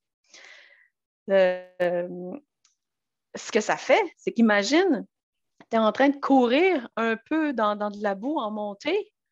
C'est hyper difficile si tes structures sont hyper laxes, si on veut. Hmm. C'est beaucoup plus forçant. Donc, ça, je le, dis à toutes mes, femmes athlètes. Je dis, tu sais, la phase prémenstruelle, les deux semaines de cette phase-là où il y a des gros changements hormonaux, où là, tu te sens comme hyper lourd, on dirait que tu as du mercure dans le sang, puis euh, n'avances pas. Mais ben là, je dis, regarde pas tes fréquences cardiaques, regarde pas ton, ton allure, vas-y à la perception d'effort. Est-ce que tu le ressens comme un V1? sais? Euh, cool, that's it. Puis regarde pas ta montre. Il y en a, je dis même, va même pas courir ta montre. Dépendamment c'est qui. Euh, est-ce que du coup, on peut diviser le, mois en deux périodes? Une période plutôt propice à faire des longues sorties, donc plutôt endurance, plutôt euh, voilà, cool. Et les deux autres semaines plutôt propices à de l'intensité, c'est ça? Ben, par rapport aux femmes? Oui. Euh, tranquillement, ils commencent à avoir de l'information un peu plus. Euh, il y a des coachs qui euh, séparaient un peu comme accessible. Oui, il faut faire attention parce que ce n'est pas le mois ou le cycle d'entraînement. C'est un cycle fait trois semaines ou. ils identifiaient deux semaines. zones, en fait, ouais. temporelles. Fait, fait, dans ce sens-là, ça, ça, varie un peu. Certaines femmes ont un cycle régulier, irrégulier, plus ou moins long. Fait que là, ça, j'aime plus les, éduquer. Je dis, OK, de toute façon, j'aime que tout le monde soit le plus possible autonome. Fait que moi, je vous donne l'information. Puis j'aime ça quand d'eux-mêmes, ça, je trouve ça, pour moi, c'est mon, cadeau. Quand le monde, hey, là, ça, j'avais ça comme entraînement, je vois ça dans, leur, dans leurs commentaires. Tu sais. Là, ici, j'ai des intervalles, mais euh, ils, m'expliquent pourquoi, puis ils changent mm. l'entraînement. Sont à l'aise de faire ça. Je dis bravo, tu sais, au lieu de comme non, il faut que je fasse l'entraînement, c'est ça qui est à l'horaire, mercredi soir, bla. Ah, c'est comme ça, c'est pas autrement. Fait arrivent à adapter. Donc, ils ont compris, tu sais, parce que le but global, c'est de créer une adaptation et non juste de faire des euh, checker, faire des, crochets dans j'ai fait mon entraînement. Et donc, ouais, avec le, le cycle mensuel, il y a un livre, je, regarde ma bibliothèque qui est là, là. Euh, l'auteur Stacy euh, Sims, elle, aussi est un PhD en exercice de physiologie, mais physiologie féminine. Euh, elle-même, dans le passé, plus athlète aussi. Fait qu'elle décortique ça enfin. Genre, ah, cool, enfin de l'information. Euh, le pourquoi du pourquoi, la thermorégulation va être différente. Fait que oui, pour répondre à, ton, à ce que tu as avancé, essentiellement le cycle qui ressemble à un mois pour une femme. Fait que prémenstruel, c'est là où c'est merdique, où, où c'est unique tous les changements hormonaux font qu'il y a des choses. La thermorégulation est différente. On devrait manger plus aussi. On a un besoin plus en, glucides pour euh, euh, équilibrer quelque chose. Je ne sais pas tout en détail. Je l'ai lu, je l'ai compris, je l'applique, mais je ne peux pas nécessairement l'enseigner. Alors que les deux semaines à partir des règles jusqu'à l'ovulation, là, on peut dire on est comme un homme au niveau, euh, c'est régulier au niveau hormonal. Fait on était un homme pendant deux semaines, puis on est une femme pendant, deux semaines. Mais donc, dans cette période-là, où euh, c'est pas là où on va faire la plus grosse intensité. Fait que ça, je leur dis, je dis de vous-même, soyez à l'écoute, prenez-le en note, puis ils me le marquent en ce moment dans leur plan, euh, comme quand ils ovulent, puis euh, quand ils ont leur règle, comme ça, je peux voir à peu près, qu'est-ce qui s'est passé dans cette semaine-là. OK, cool, je suis contente que finalement, elle a droppé, au lieu de faire, mettons, j'ai donné des des cleans, des mouvements explosifs d'intensité, mettons, au genre des kettlebell swing, ben ça, ça va demander quand justement tes articulations ben, sont hyper lousses, c'est dur de, créer de l'explosivité.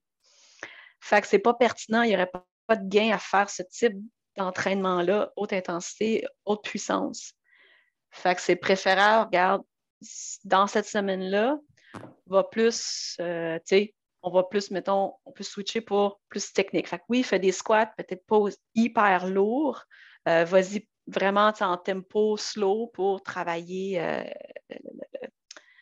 pas en explosion finalement, pas bam, bam, bam, juste tranquillement. Fait que, on descend en trois, pause en trois, on squat, puis on remonte. Fait, fait qu'on va chercher du travail, mais sans taxer du fait que le corps ne serait pas capable de prendre l'explosion. Fait on va être moins intense aussi en pliométrie, mettons, dans cette, dans cette phase-là.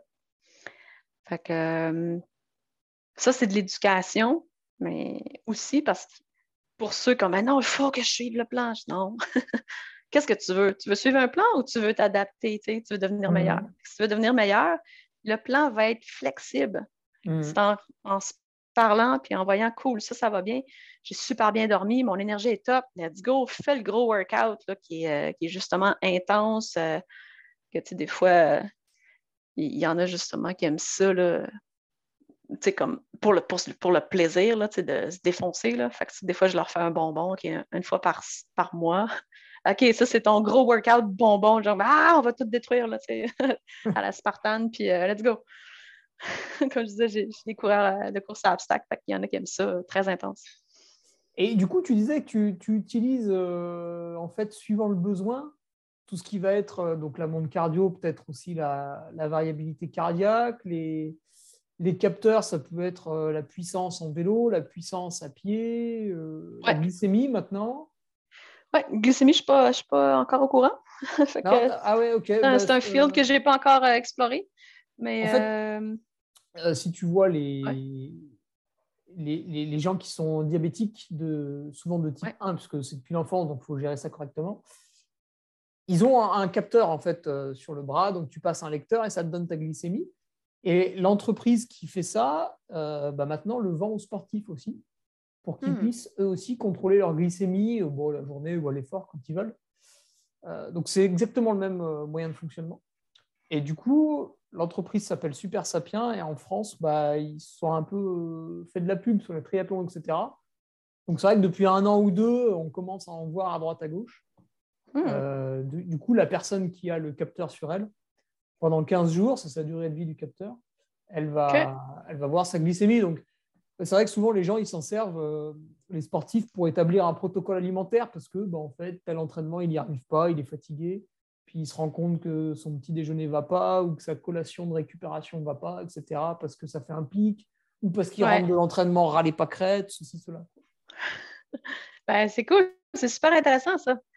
Euh, justement, il y, a, oui, il y a plein de, euh, il y a plein de paramètres qu'on peut euh, explorer, comme la, aussi la, puissance de course. C'est quand même nouveau pour moi d'utiliser ça. Fait que j'explore J'amène ça, encore là, aussi, à mes coureurs qui ont envie d'avoir euh, un peu plus de gadgets.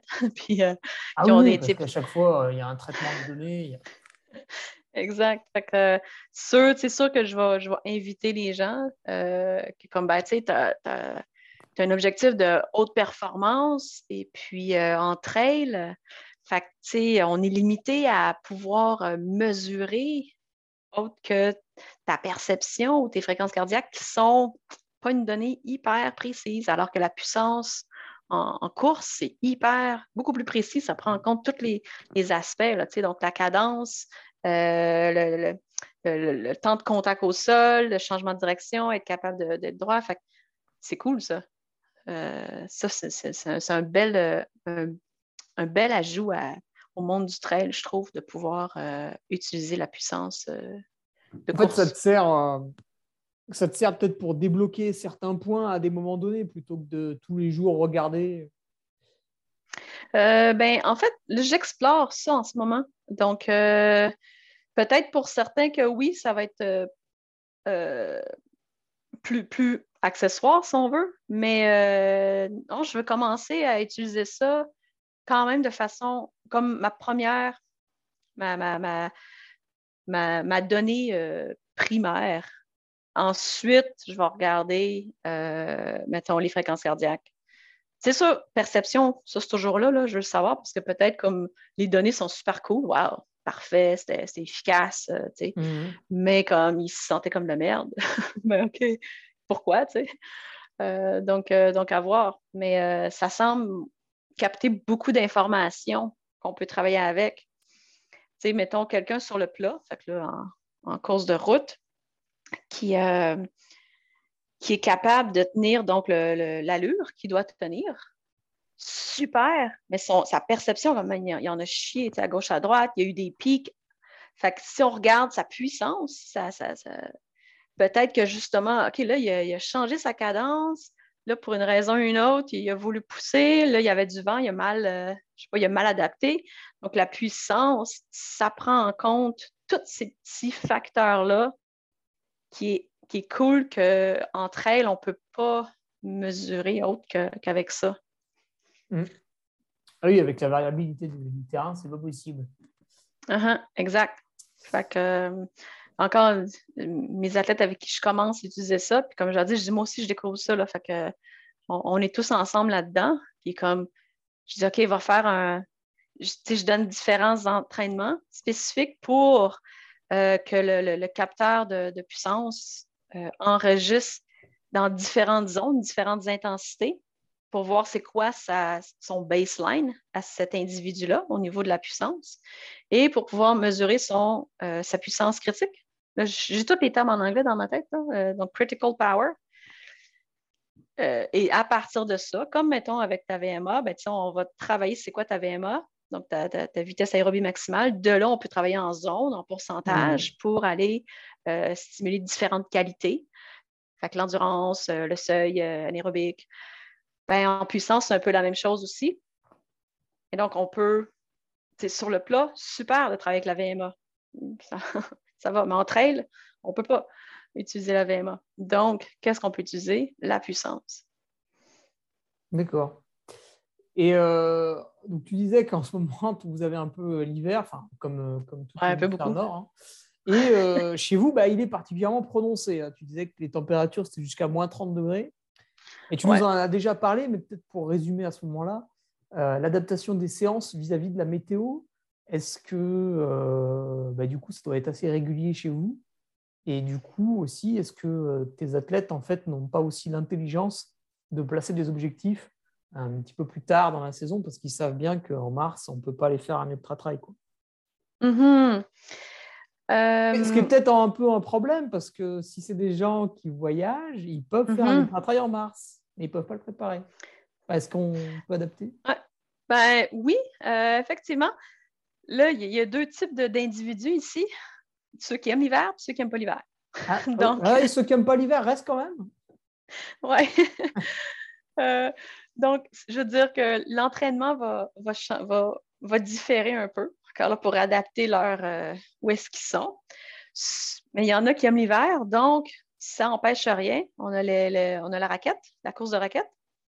Ah oui. Fait que c'est des, raquettes euh, de course, fait que c'est hyper petit. Ça ne change pas nécessairement ta, forme, ta technique de course, fait que c'est super.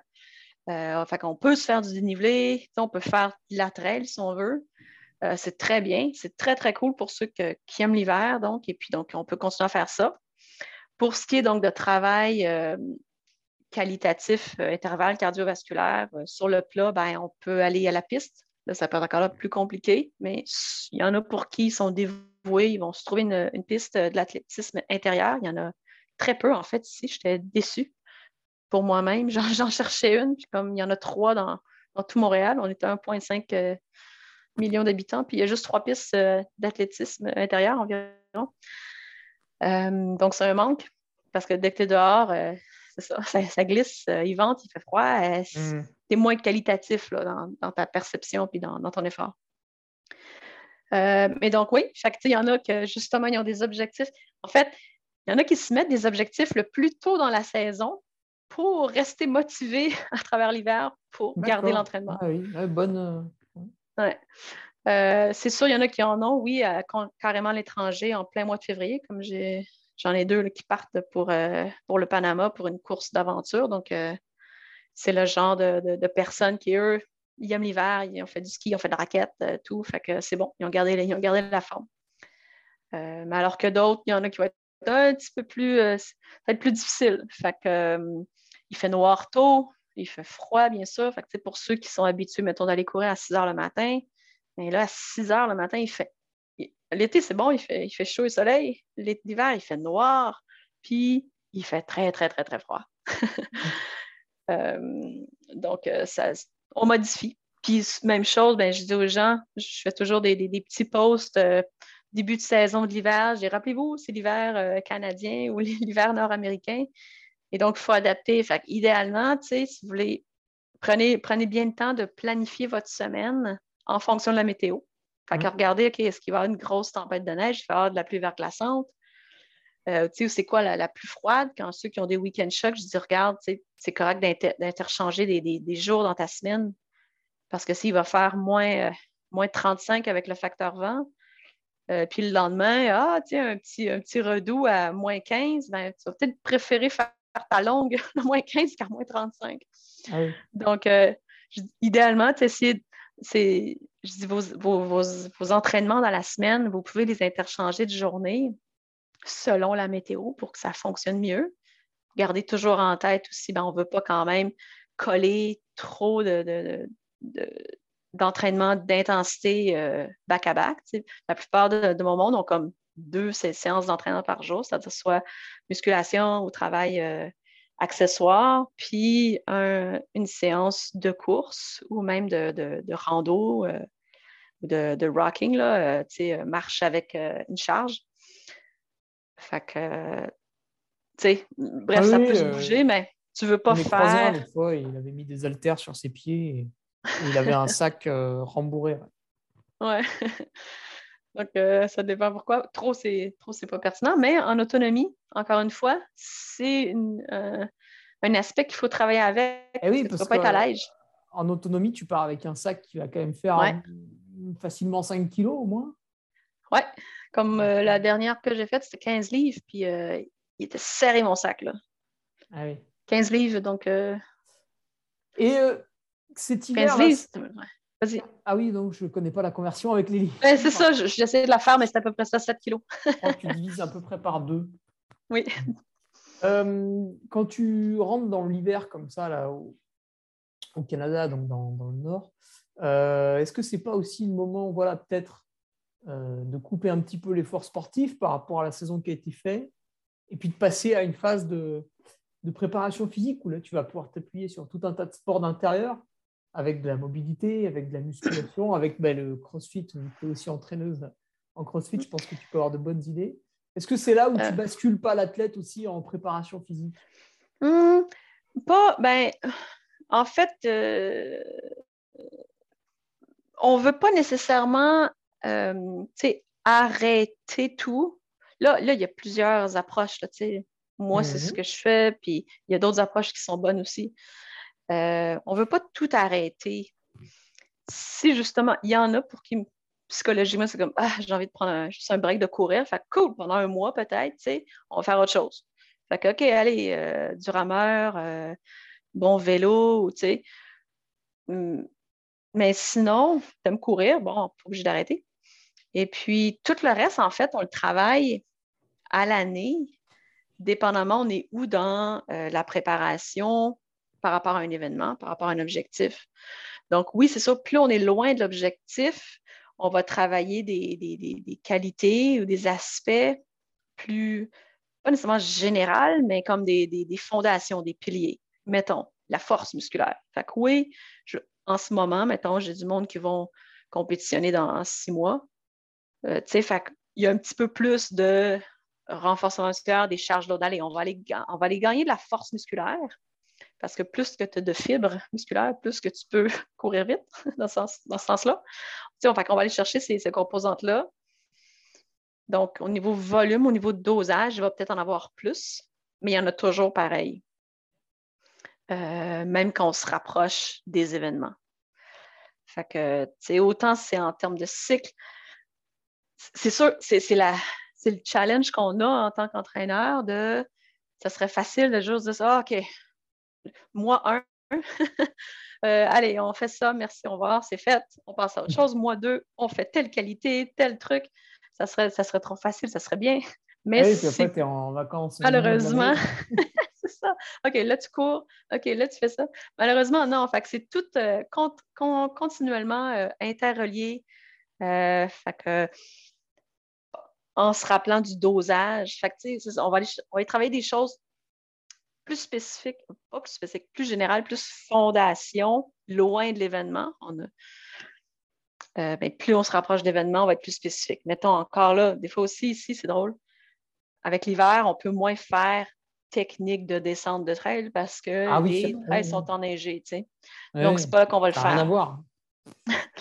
Donc, on a, un petit challenge quand même de façon générale à propos de ça, mais dès que c'est bon, on voit la trail, même si c'est plein de boue, allez, on, reprend, on reprend ça. Euh, près des événements, il va y avoir moins de muscles, mais il va quand même avoir un petit peu. Euh, mobilité, c'est comme tout, est en dosage, mais tout est là un peu souvent. Renforcement hmm. musculaire, mobilité, euh, stabilité, le dosage, puis aussi en fait, notre objectif, c'est d'amener l'athlète à son, à son événement avec juste la bonne tension musculaire pour, tu sais, si un muscle est trop tendu, genre ceux qui n'aiment pas trop faire l'affûtage, là, comme, ah non, je veux continuer, puis ils se donnent parce que comme ils sont énervés, ils sont près de l'événement, c'est comme, allez, il faut, que je m'entraîne. C'est comme, non, tu as, fait ton travail. Il faut récupérer. Et donc, si on sent, si on est trop on en fait trop, si on veut, au niveau intensité, au niveau dosage, près de l'événement. On arrive à l'événement, le muscle est trop tendu. j'ai les jambes lourdes, mettons. je me sens comme du béton. À l'opposé, c'est comme cool, c'est rendu l'affûtage, puis là, je relaxe, puis je fais juste me foirer, puis je, ne bouge plus. je te donne l'extrême, là, je te caricature ça. Ben là, il arrive à l'événement, euh, mourant, je suis pas capable de. On dirait que j'avance dans le mot. Fait il faut juste continuer de stimuler. Fait que, des petites sorties, des plus petites sorties, un petit peu d'intensité à gauche à droite, des petits spikes, là, des strides, des petites euh, hill reps. Euh, c'est tout pour juste garder cette tension-là qu'on veut, la tension parfaite euh, au niveau des structures pour être capable de créer l'explosion, si on veut, qu'on observe dans la course. C'est de la, petite pliométrie, la course. C'est pas, on ne va pas avoir une charge plus que notre poids de corps. donc, voilà, pour répondre à ta question, on, garde un peu tous les aspects, juste dosage différent, focus différent.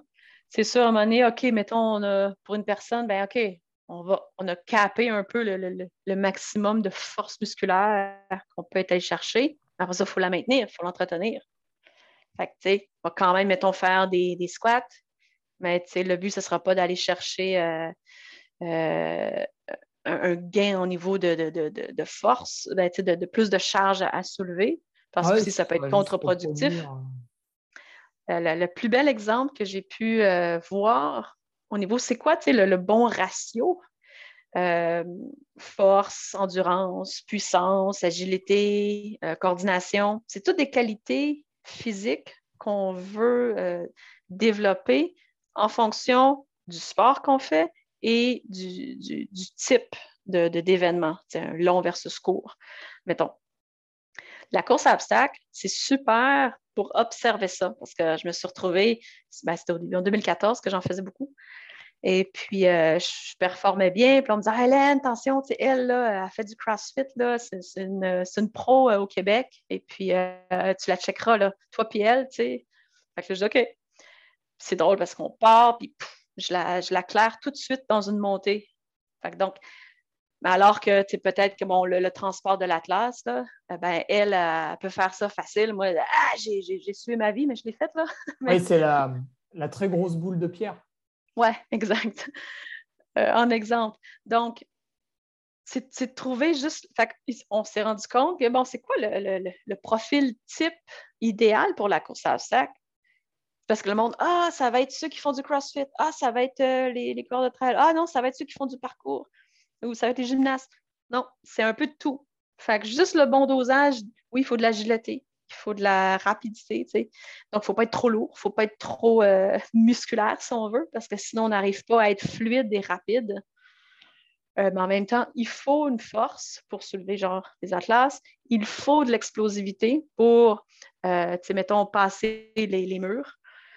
C'est un super beau sport dans ce sens parce que c'est très complet. Ça va toucher quasiment toutes les qualités euh, physiques qu'on peut développer. Fait que ceux qui ont un intérêt euh, là-dedans, qui va être un, athlète complet, je trouve que c'est un beau terrain de jeu. Euh, là, j'irais plus vers, mettons, les, Spartan Race. C'est ah une compagnie. Ouais, j'en ai fait en France. Fait que, de, de, mon souvenir, les Spartan Race, il y a une bonne partie de course entre elles pour le ratio d'obstacles. Alors que j'ai vu d'autres compagnies, là, soit, euh, euh, ben, là, je pense aux États-Unis, parce que j'étais aux États-Unis, où ça va être beaucoup, ben, moins de courses, beaucoup plus d'obstacles. Fait que là, c'est plus. Puis tous les obstacles sont obligatoires si tu veux justement être éligible au podium. Donc, OK, là, je, là, je dois faire mes devoirs. Je ne peux pas m'en sauver en mm-hmm. faisant juste des burpees. Euh, fait c'est très, c'est très complet comme, comme approche de, sport ou même d'entraînement.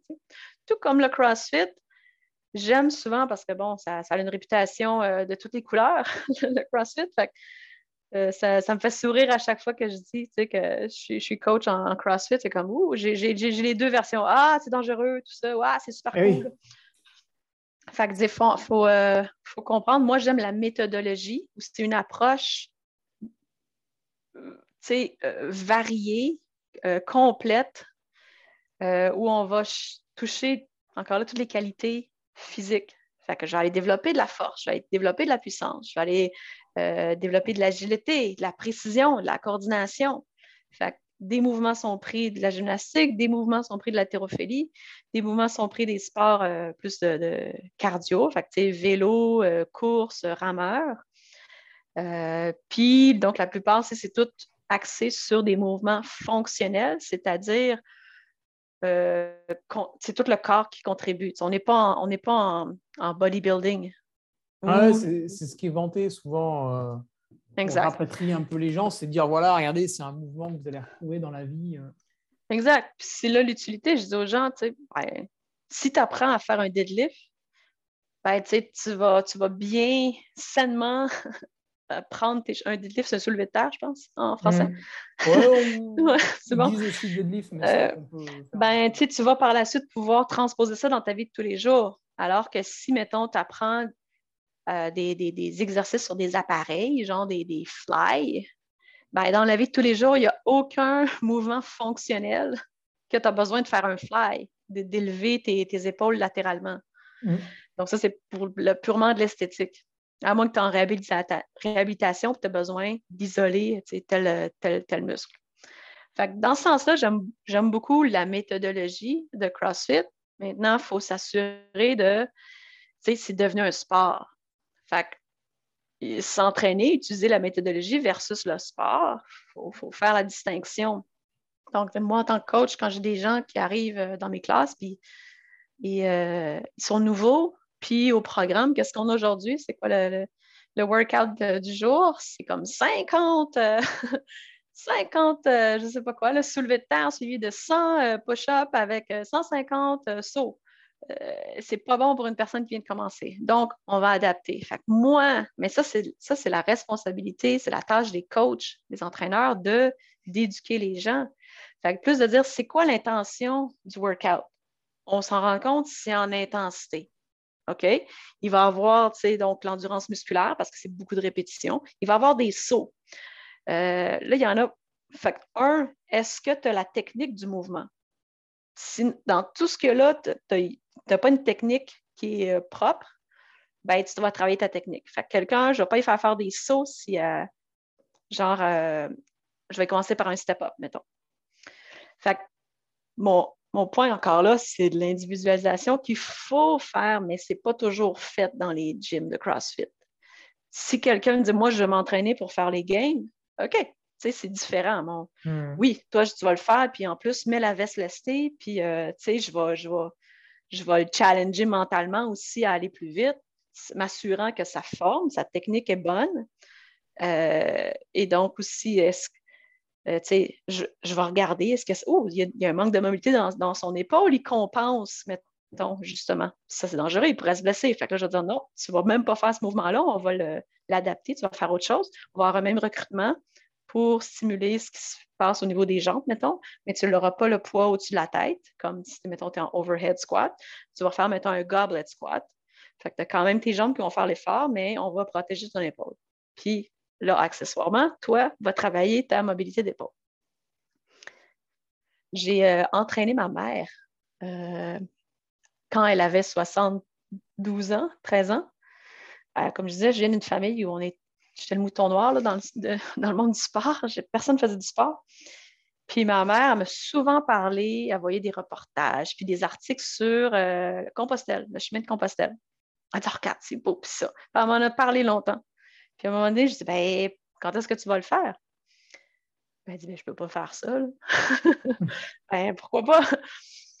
Donc, ça a pris euh, trois, trois, cinq ans, je pense, qu'elle en parlait tout le temps, voyez, puis elle avait des étoiles qui brillaient dans les yeux. Et je dis, si tu veux le faire, il n'est pas trop tard, mais justement, attends pas. Fait que, bref, je te parle la longue histoire, mais tu sais, j'ai fait une entente avec elle. Je dis, va voir ta médecin, si tu as le feu vert, que tes, tes signes vitaux sont corrects pour faire ça, on va s'entraîner. On va commencer, comment on mange un éléphant, une bouche à la fois. Fait que c'est 800 km. Elle n'avait jamais fait ça. on va commencer par marcher un kilomètre. Euh, les marches à la maison, tu vas les monter dix fois. Puis là, ben, j'ai amené une vieille barre euh, olympique dans le sous-sol chez mes parents. Puis j'ai montré à ma mère, j'ai dit, maman, il va falloir que tu, récupères ton sac au sol puis que tu te le mets sur le dos à chaque jour. Mmh. C'est tout bête, mais parce que il y avait, c'était concret, c'était par rapport à son rêve. J'ai montré comment faire des deadlifts. Ouais. Elle a fait des magnifiques deadlifts. En passant, j'en ai versé une larme. je vois, c'est donc beau. À 73 ans, j'avais jamais fait ça. J'ai tout donné les, les, points, là. Puis, hop, je suis back là, tu vois, pense, il va falloir que tu récupères ton sac chaque matin. Mm. Donc, euh, ben, c'est sûr aussi, il y a un renforcement musculaire qui est, pertinent là, pour euh, marcher. Fait que de fil en aiguille, un an d'entraînement, on a monté, tu sais, marché 5 km, marché des 10 km, euh, faire plein de petits exercices, j'ai donné des routines. Elle avait, elle avait une motivation de s'entraîner. Avant, le mot entraînement, c'était comme aucun intérêt, tu sais. Ouais, c'était... Euh, pas... Vous ne voyez pas le but. Hum. Elle est allée euh, débarquer à Saint-Jean-Compostelle. Saint-Jean, c'est dans les Pyrénées qu'elle a commencé. Saint-Jean, je ne sais plus. Je suis passée par là. Puis donc 800 km jusqu'à Compostelle. Fait qu'elle a complété. D'accord. Et donc, mon point, c'est que j'ai utilisé la méthodologie de CrossFit pour entraîner ma mère. hey. Alors, euh, c'est pas nécessairement dangereux. C'est comment qu'on l'approche là? Hey, ben voilà, c'est comme courir, hein. ça peut être dangereux ou ça peut être euh, très sympathique. Ouais. Euh, Hélène, tu nous en as parlé un petit peu au début là de, de formation que tu faisais. Alors, ça pouvait être des livres que tu lisais, des choses comme ça. Comment tu, fais depuis cette euh, grosse dizaine d'années pour progresser en tant que coach? Et si tu as des ouvrages à nous conseiller, euh, voilà, on est preneur d'idées, peut-être de, reportages ou de chaînes YouTube. Tu disais que tu faisais un petit peu des infographies. Euh, ben, donc, j'ai parlé plutôt de le podcast Science of Ultra. Oui. on partagera le lien, bien sûr. Fait que ça, c'est tout dans le monde de l'ultra. C'est super euh, détaillé encore là. Chaque invité sont des, sont des experts dans leur domaine, euh, scientifiques.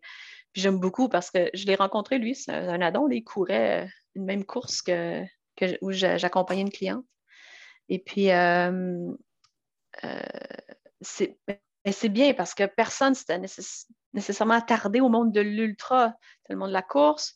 Puis, donc, il démystifie scientifiquement, ah, les gens, on entend souvent ça encore malheureusement aujourd'hui, ah, c'est dangereux pour les genoux de courir, mais tu as pas mal aux genoux, tu pas mal, t'es pas blessé, puis je suis comme non. Donc, euh, ah, j'aime bien parce que lui, il décortique, puis il explique scientifiquement, non, en fait, c'est bon pour les articulations de courir à, maintenant de la bonne façon. ça, c'est une bonne référence. Euh, au niveau physiologie féminine, qui est pertinent, fait que le livre que j'ai parlé euh, qui s'appelle Roar. Donc, euh, Alors, attends, est-ce que tu peux redonner le titre? Ouais, Roar, R-O-A-R. C'est tout en anglais, là. Il y a peut-être des versions françaises traduites. Ouais. Fait que c'est ce que c'est le rugissement d'un lion, je pense que c'est un roar. Fait que de Stacy T. Sims, SCMS. Donc, euh, c'est très pertinent. Puis, tu sais, ça aussi, c'est un peu comme des, des, points de référence pour aller explorer d'autres choses. Ah oui, je l'ai euh, trouvé, ouais. Cool. Euh, je travaille beaucoup, ben, je travaille beaucoup. Encore une fois, en tant qu'athlète, je suis allée chercher, je suis allée vers des experts pour moi-même, et donc j'en retire. Fait j'ai un, bon ami, Sébastien Boucher, qui ostéopathe, euh, préparateur physique, entraîneur en nutrition sportive. on a travaillé beaucoup ensemble. Euh, il est d'ailleurs, euh, il, y a une belle une apparence. et on, il fait parution dans mon film Facing Infinitus parce qu'il était présent là-bas pour, pour m'aider un peu dans, la course. Donc, avec lui. 888 km. Ouais, Facing Infinitus. Je pourrais t'envoyer le lien également. fait avec lui, on, on est deux, personnes très curieuses euh, dans ce domaine-là. Fait qu'on est constamment en train de, s'échanger euh, de l'information, si on veut. Euh, un autre très bon, un bon bouquin, je l'ai ici, un bon bouquin sur la course. Hmm? En fait, je les ai tous ici, là, mais si tu veux voir visuellement, parce que toi et moi, on se voit en ce moment, les auditeurs ne nous voient pas, mais donc Science of Running par Steve Magnus. Donc, très euh, personne très, très pertinente, euh, son parcours, euh, ses connaissances, plusieurs podcasts. il a entraîné beaucoup des, sur la, piste des étudiants. donc, moi, je l'ai connu là-dessus. C'est un, podcast qui s'appelait On Coaching. Puis là, il y a un autre podcast en ce moment sur d'autres choses, mais bon, ça, c'est une, Bible très pertinente. Bien sûr, moi, ce que je rigole, par contre, en lisant ça, c'est que ben, ça n'adresse pas l'ultra. Ah, ok. entraîneur de piste. c'est comme, pour eux, une, ben, tu sais, ah, du cours, mais ça, c'est constant, là, du cours. Du cours, c'est des, des, 100 mètres. Je ne fais pas mm-hmm. ça, des 100 mètres. Puis du long, c'est des 10 km, des 20 km. Moi, c'est même pas encore un réchauffement. Donc, euh, euh, mais tu sais, des concepts scientifiques, puis lui, j'aime bien, ça a été son objectif avec ce livre-là. Entre autres, tu as la science qui étudie la physiologie, l'exercice, puis tu as le coaching, tu as les coachs. C'est de faire le lien entre les deux. Parce que, tu sais, de dire à un athlète, Bon, ben, je veux que. On a vu en laboratoire que lorsque euh, quelqu'un court à 75% de son VO2 max, ça, euh, ça crée telle adaptation. Cool. Maintenant, comment j'applique ça en vrai? Courir à 75% de mon VO2 max, je ne vais, pas, courir avec un appareil qui va calculer euh, constamment mon, utilisation d'oxygène. Alors, il faut transposer ça de façon concrète pour un coureur. Concrètement, ça ressemble à quoi? Fait que lui, il a voulu vraiment euh, resserrer le gap entre la science puis le coaching. Fait que c'est bien pour ça. Euh, je peux t'en nommer d'autres choses. J'aime beaucoup son niveau mobilité. Euh, tout le travail fait par Kelly Starrett, S-T-A-R-R-E-T. il a été connu, entre autres, au début dans, le monde de l'univers de, CrossFit. Il a travaillé pour eux, mais il s'est dissocié. Son, son, travail est excellent, il est passionné, il est très connaissant. Et donc, euh, son, site web ou sa plateforme, c'est de Ready State aujourd'hui qu'on peut le trouver. Il y a énormément de vidéos euh, de lui. C'est le fun, il donne beaucoup de choses. Euh, c'est dur à décrire, la mobilité. Mieux vous faire les vidéos. Oui, oui, ben, effectivement. ça, nous fait une bonne base de lecture déjà, tout ça. Ouais, j'en aurais plein d'autres, mais bon. Elle a du boulot. Tu nous enverras une photo de ta bibliothèque, ça ira plus vite. ouais, totalement. Euh, Hélène, ça fait, donc on disait, une dizaine d'années que tu es dans le milieu du coaching, enfin tu coaches. Est-ce que tu côtoies d'autres entraîneurs? Et puis, euh, sinon, peut-être plus d'une manière générale, comment tu dirais que le coaching a évolué? Parce qu'en 10 ans, il y a quand même eu euh, pas mal de modifications, ne serait-ce que technologiques. Euh, il y a 10 ans, tu n'aurais pas pu coacher sur Noyo, par exemple. Mm-hmm. Donc, est-ce que toi, de ton point de vue hein, personnel, peut-être même plus dans la philosophie d'entraîner, est-ce que tu vois un peu des évolutions? Est-ce que les coachs se mettent à donner plus d'heures, moins d'heures, peut-être Je ne sais pas? ouais, ben, j'aurais de la difficulté à te répondre parce que je ne côtoie pas nécessairement tant que ça. Mm différents coachs, j'en connais. On échange, on parle, euh, tout ça, mais après ça, on ne va pas nécessairement. Euh, ben, pas ça donne, ça donne pas tant que ça, tant que ça. comme je parle de, Sébastien Boucher, euh, fait que lui, c'en est un peut-être que je vais davantage parler. c'est avec lui, tu sais, comme Ah oui, j'ai découvert la puissance de course à travailler avec sans pour autant donc te donner vraiment que j'échange beaucoup avec des, des coachs euh, en ce moment, euh, directement, plus indirectement parce que je lis, de, j'aime beaucoup lire, de, différents coachs comme lui, euh, Steve Magnus en est un qui, est coach. Mais oui, effectivement, la technologie amène des choses qu'on n'avait pas avant. C'est le fun, on peut mesurer, on peut être plus précis. Il y a donc aussi même des choses qui, des, des, des, façons de penser qu'on pensait que c'était la, c'était ça la vérité. Puis là, oups, non, carrément, il nous manquait une donnée. Maintenant, on a cette nouvelle-là qui, qui, qui, change complètement notre approche. Puis donc, c'est bien, en fait, de. Ça, ben, faut, faut surtout pas coacher avec un esprit fermé. Tout au contraire, il faut constamment être ouvert à qu'est-ce qui se passe. Euh, il, y a une, richesse à échanger euh, entre chacun pour voir qu'est-ce qui fonctionne, qu'est-ce qui ne fonctionne pas. Ou, euh, voyons, je pense à quelqu'un d'autre. Ben, il y a différentes aussi ici au Québec. la clinique du coureur, qui est une belle gang, qui, qui sont bien investis dans, créer de l'éducation à ce niveau-là. ou courseapied.ca. fait que ça, c'est le fun. Ça, ça, éduque autant le coureur que les entraîneurs sur différents bien aspects. Connu en France hein, aussi. C'est vrai, oui. Il y a pas mal de gens qui suivent les formations. Cool. Euh, donc, ça nous amène, mettons, c'est dur parce que moi, j'ai toujours été intéressée par tout, pas juste l'aspect course pour course. Mais je me rends compte que oui, certains entraîneurs, ben, j'ai déjà eu un entraîneur, une fois, c'est juste la course qui me donne, point, puis c'est comme, OK, pourquoi? Puis, ouais, mais moi, je cours en trail, puis c'était juste du plat, de la, piste, comme, hein, il manque quelque chose, là, tu sais. Fait je suis devenue l'entraîneur que j'aurais aimé trouver euh, à l'époque. Fait qui adresse la course, mais tous les autres éléments tout aussi importants. Comment on construit une maison, ben, il ne faut pas juste la brique, il faut euh, des, échafauds, il faut les, les, piliers, il faut le toit. Bon. Fait que ce qui fait un bon coureur, c'est tous ces autres aspects-là aussi. Là. On ne peut pas dire juste Waouh, tu cours vite, c'est quoi ta VMA ou c'est quoi ton VO2 max? C'est une donnée parmi plein de choses. Mm. Donc, il ne faut pas s'arrêter ça. Souvent, ça fait partie des conversations que j'ai au début quand je commence avec des, gens, euh, comme de, dissocier toutes ces, données-là. On ne veut pas en utiliser juste une.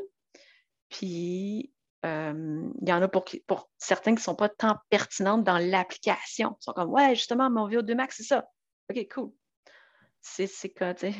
Mais encore une fois, concrètement, c'est difficile on ne peut pas l'appliquer. Il faut utiliser d'autres données. la, la, VMA, c'est beaucoup plus tangible euh, comme donnée pour utiliser.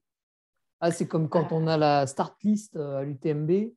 Euh, donc là, par exemple, cette année, je ne sais plus, je crois que j'avais la, 98e ou la 100e Cotitra. Donc, on peut se dire, bah, tiens, il va faire centième à l'arrivée. Et puis, en fait, ouais, il y avait des grosses cylindrées devant, mais elles se sont passées un peu dans la montagne. Bon, après, il y a aussi la phase de préparation qui a éliminé quelques athlètes avant même de venir sur la ligne de départ. Mm. C'est aussi le, ce qui fait le sel de, de l'ultra. Ouais, et puis dans ce que j'aime beaucoup, une de mes, un des, ateliers que je donne, que c'est un de mes préférés, si on veut, c'est la stratégie de course. Euh, puis là, le premier élément, c'est mieux d'arriver préparé avec un plan celui qui arrive préparé avec un plan a plus de chances de compléter, de, bien faire, que celui qui est athlétiquement très fort, mais qui n'a pas de plan, qui n'a pas de stratégie de course. À la base. que, des fois, les gens, ah, j'ai pas pu faire tous mes entraînements. OK, mais là, l'événement est là. Quand tu te pointes, il faut que tu donnes tout, que tu sais. Fait que mentalement, il faut que tu te prépares. Mais aussi, donc, c'est quoi ta stratégie? Euh, ton pace ou encore là, je ne vais pas rentrer dans les détails, justement, ça, en est un aspect en ça, mais c'est un des points hyper importants. Quand là, les capacités athlétiques, c'est un aspect parmi d'autres. Donc, oui, des fois aussi, je me souviens d'une course, c'était un 160 dans l'Ouest canadien. Puis il y avait un, fort euh, peloton euh, d'hommes. Ils sont partis comme des bombes. Là. Puis euh, on suivait ça. Moi, j'étais en train de courser. Puis là, on me disait euh, au ravito, ah, c'est ça, euh, les, les, les, sept ans. Puis le deuxième stage, un peu, c'était dans une espèce de, de, bol euh, où le, soleil allait claquer, te, fesser sur la tête. Et donc, tu, peux casser juste là, dans le deuxième segment de, de 160-là.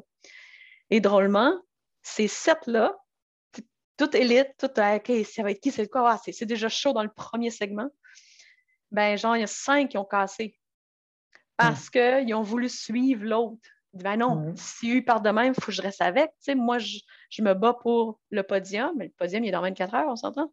Mais drôlement, il n'y avait pas nécessairement. Peut-être qu'il y avait un plan, peut-être qu'il y avait une stratégie, mais ils ne l'ont pas respecté. Fait qu'ils ont cassé. Fait que tu n'es pas mieux.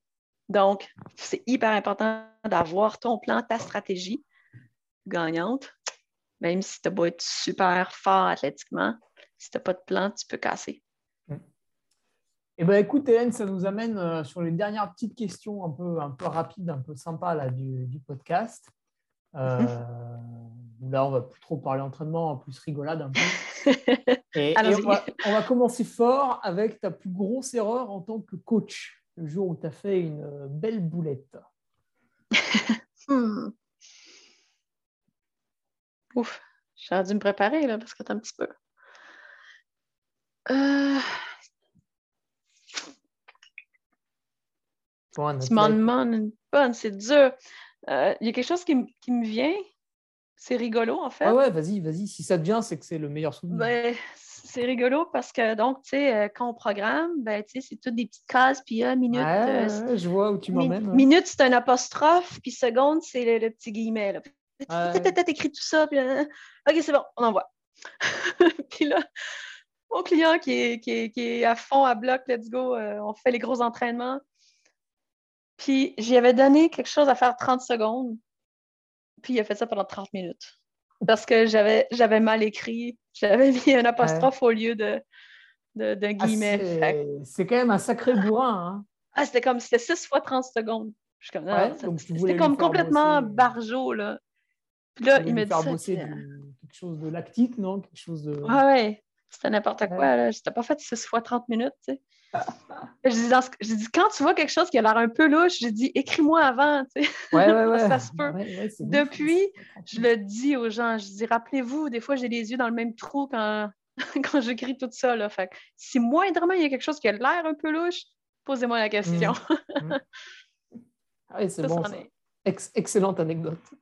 Mmh. Et puis à l'inverse, alors, cette fois-ci, euh, la fois où tu as été la plus. Euh, la plus heureuse, la plus fière euh, d'une perf d'un de tes, de tes athlètes euh? ben, C'est sûr que quand j'ai euh, quand mon athlète qui a complété le 888 km l'année dernière, ouf, tu sais, je te dis, si j'en parle, je vais, je vais, encore devenir émotive parce que cette, cette course-là, elle, elle, elle me tient à cœur. J'en ai laissé, j'en ai laissé une partie de mon âme là-bas. Là. Ouais, déjà, en tant que coureuse. Ouais. Fait que moi, je suis allée pendant trois ans. Hmm. L'année d'après, j'ai un client qui est allé faire le 400 km. Fait que j'étais là. Je l'ai pacé, crewé, euh, coaché tout au long. Euh, c'est beau, tu sais. Puis aujourd'hui, je veux dire, cette personne-là, c'est devenu un ami, tu sais. Puis euh, lui, il vient me, me crewer dans mes événements. Euh, tu dis, Hélène, je te dois, je te dois tout, là, parce que pour lui, il a accompli quelque chose de gros, puis j'étais là pour lui. Fait autant lui que donc celui qui a fait le, 888 l'année dernière, j'ai pas pu y aller parce que bon, c'est aux États-Unis, on ne peut pas croiser, euh, passer les frontières, mais ah oui, tout au long, ouais, j'ai essayé, j'ai tout fait. J'ai pacté ma voiture comme si j'y allais avec, tu sais, bon, un truc pour euh, encore là, euh, soutien, équipes de soutien, mes trucs pour faire des bandages, bon, la totale. Puis que moi, j'allais pacer, euh, faire le lapin. Donc, j'ai mon équipement de nuit, de jour, je suis prête à tout. J'arrive au, je m'essaye, je suis au, je suis aux lignes, aux frontières, puis je suis la seule voiture là. Puis je suis comme, ouais, j'ai un client, tu sais, il fait quelque chose de gros, là, c'est unique, là. il a pas besoin de moi. Ça n'a pas passé, ils m'ont reviré de bord. Mais donc, pendant ces dix jours-là, j'avais donc son équipe de soutien en, message, en groupe message euh, sur Messenger. Puis j'étais constamment en train de OK, là, comment il va? Puis là, il me posait qu'il est rendu là dans son, dans son timing, dans son temps, dans le pace. Euh, nutrition, il est revenu, euh, il avait l'air de ça. Il y a une sensation là, qu'est-ce qu'on fait? tout au long, OK, essayez ça, faites tel massage, telle manœuvre de massage. prochaine fois, dites-lui ça. Prochaine fois, montrez-lui ça. Autant euh, tout ce qui est du troubleshooting physique que mental, que tout, même, même le, crew, son équipe, je suis en train de les coacher. Je dis là, là, vous autres, quand vous êtes dans les transitions avec lui, il faut que vous ayez l'air calme, que vous ayez du fun, parce que si vous êtes stressé, nerveux, parce qu'ils sont nerveux, ils veulent pas, ils veulent bien faire. Les, transitions, des fois, c'est 10 minutes, puis let's go, il faut qu'ils s'en retournent. Donc, euh, bref, euh, quand il a réussi, c'était en plein en pleine nuit. J'étais debout jusqu'à ce qu'il complète. Puis euh, c'est sûr, ça, je suis hyper fière pour lui. Je peux pas dire, je dirais jamais que, euh, c'est mon bon coup. J'ai fait ce que j'ai fait, mais c'est la personne en bout de ligne qui a, qui a fait le travail. Moi, j'ai montré la porte, c'est la personne qui l'a ouvert, ah qui a franchir. Fait que je ramène ça toujours, mais c'est sûr que ça, c'est assez unique là, comme euh, quand, ils arrivent à faire cela, à faire ces exploits-là. Fait que j'étais fière, j'étais contente euh, énormément. ah, bah c'est. un beau souvenir. Euh, tiens, restons encore dans le domaine du, sympathique. Avec cette fois, la, personne que tu rêverais de coacher, là, si c'est toi qui pouvais choisir une personne sur Terre, celle où tu rêverais de, mettre ton, nez dans ses entraînements et peut-être de lui apporter quelque chose.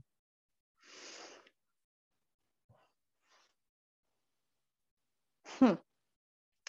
Honnêtement, il n'y a personne en particulier qui me vient. Euh, j'aime coacher parce que j'aime l'être humain. J'aime la complexité. Donc, tu sais, si mettons, parce que si, la question que mhm. tu, quand tu me la poses, ben, je pense à peut-être des, gens connus. parce que ouais, je ne connais pas, on ne connaît pas, tu sais. pourras lui envoyer, je ne sais pas, des charges euh, énormes. Euh, donc, personne nécessairement connu qui, qui, qui performe bien ou peu importe. Euh, chacun a leur, leur sont dans leur, dans leur cheminement, leur, de leur accomplissement, je vais aimer, je vais aimer coacher. Hmm. Ben, moi, je vais aimer, je vais être attirée par ceux qui ont des espèces de défis très fous comme ça, 888 km. J'ai un, client que j'entraîne en, entraînement personnel, puis euh, il, il, a eu mon nom par quelqu'un, puis il demande à Hélène peut-être qu'elle pourrait t'entraîner pour ça. Puis c'est un événement qui veut créer de toutes pièces, de reproduire une des scènes de course dans Le Seigneur des Anneaux. Et à un moment donné, dans je ne sais plus quel, il court pendant trois jours de temps, les, trois, les trois ah, personnages. Ouais, ok. comme c'est complètement cool comme euh, truc, c'est ça. Les Golas et Gimli, ouais, dans, Exactement. Dans le numéro J'aimerais ça recréer ça.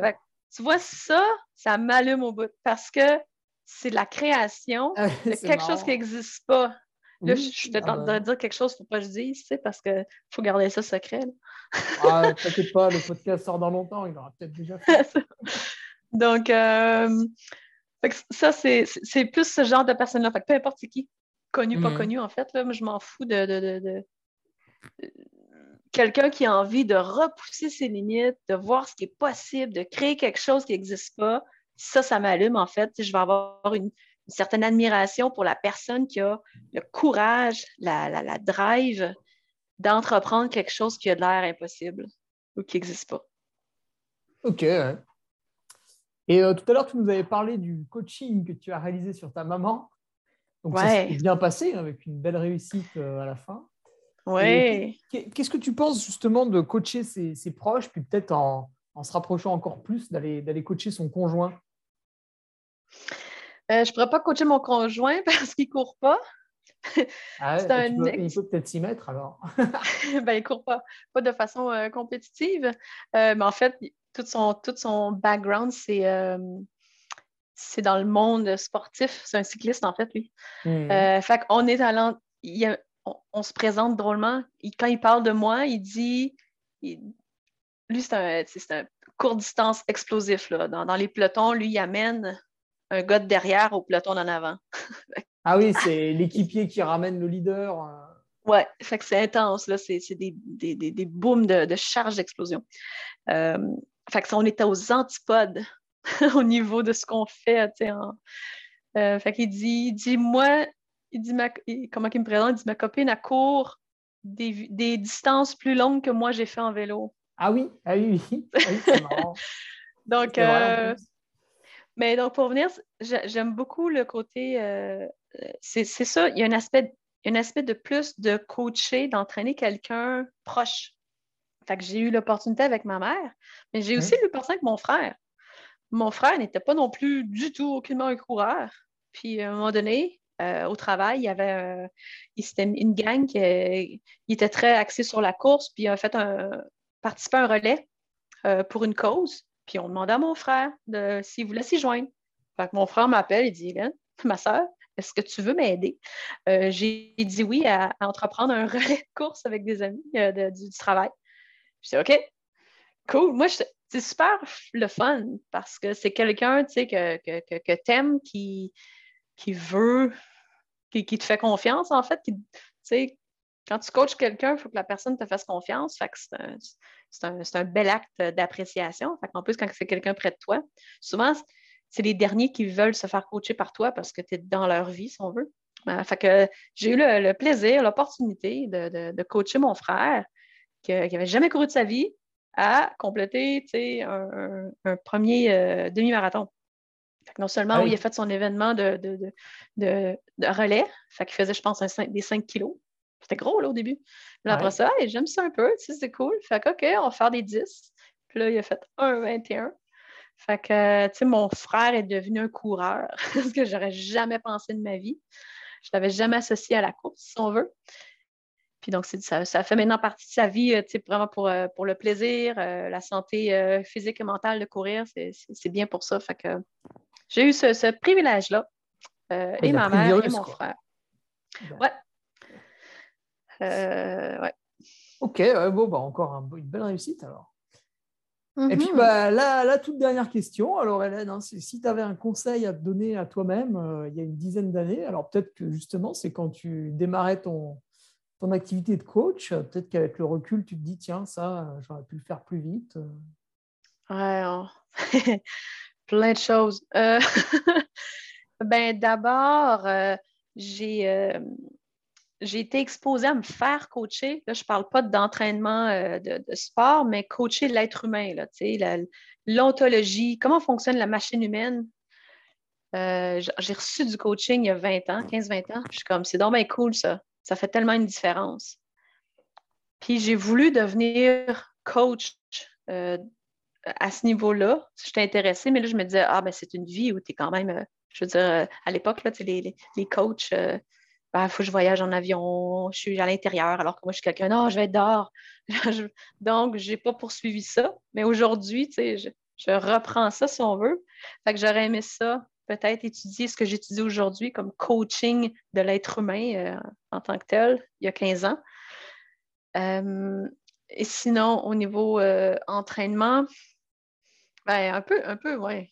Maintenant que j'ai ce que j'ai, j'ai découvert, j'adore justement démontrer, enseigner tous les mouvements d'haltérophilie. Ah, c'est tellement cool, c'est tellement le fun c'est tellement utile, en fait. Tu te sens aussi en, contrôle, en confiance physiquement.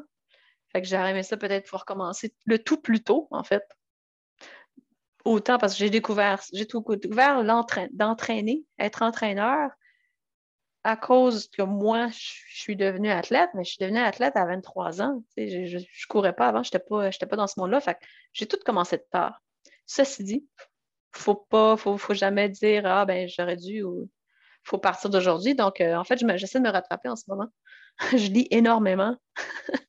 je me suis fait, euh, un marathon de, lecture là, euh, scientifique, toujours un peu plus. Autant sur bon, la, neuro, la neuroscience, je regarde encore ma bibliothèque, la neuroscience, tous les mouvements d'altéro que je décortique, parce que c'est une chose de les connaître, de les comprendre, c'est une deuxième chose de l'enseigner. Puis chaque personne ne va pas comprendre neuf fois. Fait que les DQ, les, points à, donner à, quelqu'un, c'est ça que j'aime aussi. Si je dis à quelqu'un, OK, euh, verbalement, je vais lui donner un cue. Je vais mhm. dire, allez, euh, monte, euh, monte les hanches un peu plus. Ou ça ne marche pas. OK, je vais peut-être faire donc un cue. Je vais démontrer, regarde, ici, tu me vois, ah, OK, ça va peut-être cliquer, alors que quelqu'un, ça va plus être tactile. Fait que, juste ça, c'est le fun à. J'adore ça, encore une fois. Je ramène à l'essence de l'être humain, comment il fonctionne. Quand j'ai, euh, je travaillais, euh, j'ai habité aux États-Unis un peu, puis je travaillais dans un gym où la, la, spécialité, c'était la course à obstacles. Fait c'était cool. On avait les obstacles à même le gym. Moi, je designais des programmes, euh, des compétitions même de, juste de ça j'avais des gens de deux styles qui pouvaient se présenter, les gens qui connaissent la course à obstacles, qui en font, puis compétitifs, puis à fond. Puis les gens qui disent Ah, tiens, ça a l'air d'une façon cool de s'entraîner, c'est comme un jeu, tu c'est pas. Euh, c'est beaucoup plus ludique. Fait j'adorais autant celui, l'autre, euh, je vais le pousser. Pour Let's Go, euh, je veux que tu arrives à. Sais, je, créais des, défis dans le, le rig, la structure, là, où que tu peux faire des, tu as, plein de prises accrochées, je ne sais pas en français. Euh, puis donc, tu passes au travers, ben, je créais des espèces de défis euh, impossibles à, résoudre, si on veut. Euh, fait eux, j'ai poussé là-dedans. Mais tout comme l'autre où, OK, on va faire du saut à la corde. puis il y avait zéro, la personne avait zéro coordination. Ah, c'est mon cas, ça. Ou même elle avait peur des hauteurs. Fait que, OK, on va faire la montée de corde aujourd'hui. donc, j'adorais, OK, on part de une étape à la fois, la technique, apprendre, puis oh, monter, puis ça, c'est la plus belle chose. Fait que c'est ce que j'aime aussi de, donc, de l'entraînement. Donc, si j'avais pu commencer tout ça plus tôt, euh, je ne sais pas, je serais peut-être rendue aujourd'hui à, à, ouvrir justement l'école du trail running ah ultra. Euh, tu sais, ça, ça, serait cool, ça, qu'il y ait une école de ça. Donc, chaque classe, que oui, tu apprends, as une classe de course, mais tu as un cours de, physiologie, tu as un cours de ah nutrition, tu as un cours d'hydratation. Ça serait vraiment top, là. J'imagine, une espèce d'université. Eh, il y, a, un euh, livre à écrire, là. Oui. C'est aussi un projet qu'on m'a déjà dit? C'est plus Harry Potter, c'est Harry, Harry Runner. oh yeah! J'aime ça. Faut que je le fasse, mince. Je vais me faire piquer l'idée. oh. oui. Bon, bah, Hélène, écoute, euh, merci hein, pour euh, cette longue interview. Ben, merci à toi, Hugo. Là, très euh, sympathique. Là, l'auditeur aura eu des billes. Hein. Là, si... Tu auras peut-être de nombreux appels. Hein. En tout cas, là, dans mes connaissances, il y en a beaucoup. Ça va leur donner vraiment matière à réflexion. Mm-hmm. Ben, tant mieux. Puis je suis disponible à tous les niveaux. Bon, les gens peuvent me trouver en ligne, là, mon nom, euh, quand on le Google, on le trouve. Là, oui, mais on, mettra, euh, tu vas nous renseigner un peu les, ce qu'il faut pour te trouver, puis on le mettra dans la description. Voilà. Mm. Mais j'aime beaucoup euh, échanger, bien sûr, le, temps est compté, mais question si simple de, tout, autant de, personnes coureurs que de, d'entraîneurs, que j'ai envie de challenger une idée que tu as, cool, ça j'adore ça. Là des bah, projets, je suis toujours ouverte pour ça. C'est le but, justement. Et tu vois, là, tu es la, la 20e mm. et euh, à chaque fois, c'est différent et enrichissant. Donc, c'est parfait. Eh ben, je te remercie, Hélène, puis je te souhaite une bonne, euh, une bonne journée, puisque là, tu, tu l'attaques là, au Canada. Ouais, je suis rendu, je, suis rendu, je, vais, aller, je vais aller luncher. Là. Bah, comme tu vois, nous, là, on commence à avoir un petit peu moins de luminosité. Donc fin de journée. Ben, merci à toi. Puis euh, c'est très cool la, plateforme Nolio. Euh, moi, je suis, euh, je suis charmée parce qu'il y a plein de possibilités. Puis la gang sont super, sont super aidants. justement, j'ai des clients en, course d'aventure. Fait que c'était pas un sport encore disponible. Ah oui. fait, que, là, c'est comme, pouvez-vous ajouter ça? Parce que là, justement, j'essaie de programmer ceux-là qui ont, qui ont comme millions mm. d'affaires. La course d'aventure, c'est vélo, course, kayak, escalade. Puis bon, oui, c'est ce qu'on appelle le raid euh, chez nous, ouais. le raid multisport, effectivement. Exact. Fait que, non, c'est très cool parce que on peut, on peut lancer des idées, on peut.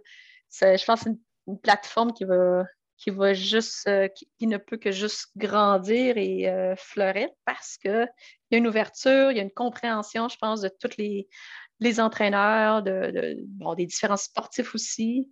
L'application dans les deux sens, ça soit très facile d'utilisation et non, euh, et non le contraire. Fait que, euh, tant mieux. Je suis contente de tomber dessus. eh ben, je pense que c'est un plaisir partagé pour euh, nos deux fondateurs, François et Alexandre, qui, qui bossent bien. Voilà. Ouais. Merci Hélène. Merci les mecs. Merci.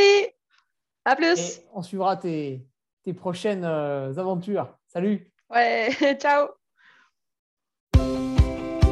Tu viens d'écouter un nouvel épisode du Nolio Podcast. Je sais, c'était génial. N'hésite pas à réagir sur l'une ou l'autre de nos plateformes, que ce soit notre page Facebook, Instagram, notre groupe Strava ou sur LinkedIn. Les liens sont dans la description. Allez, à bientôt pour un nouvel épisode. Salut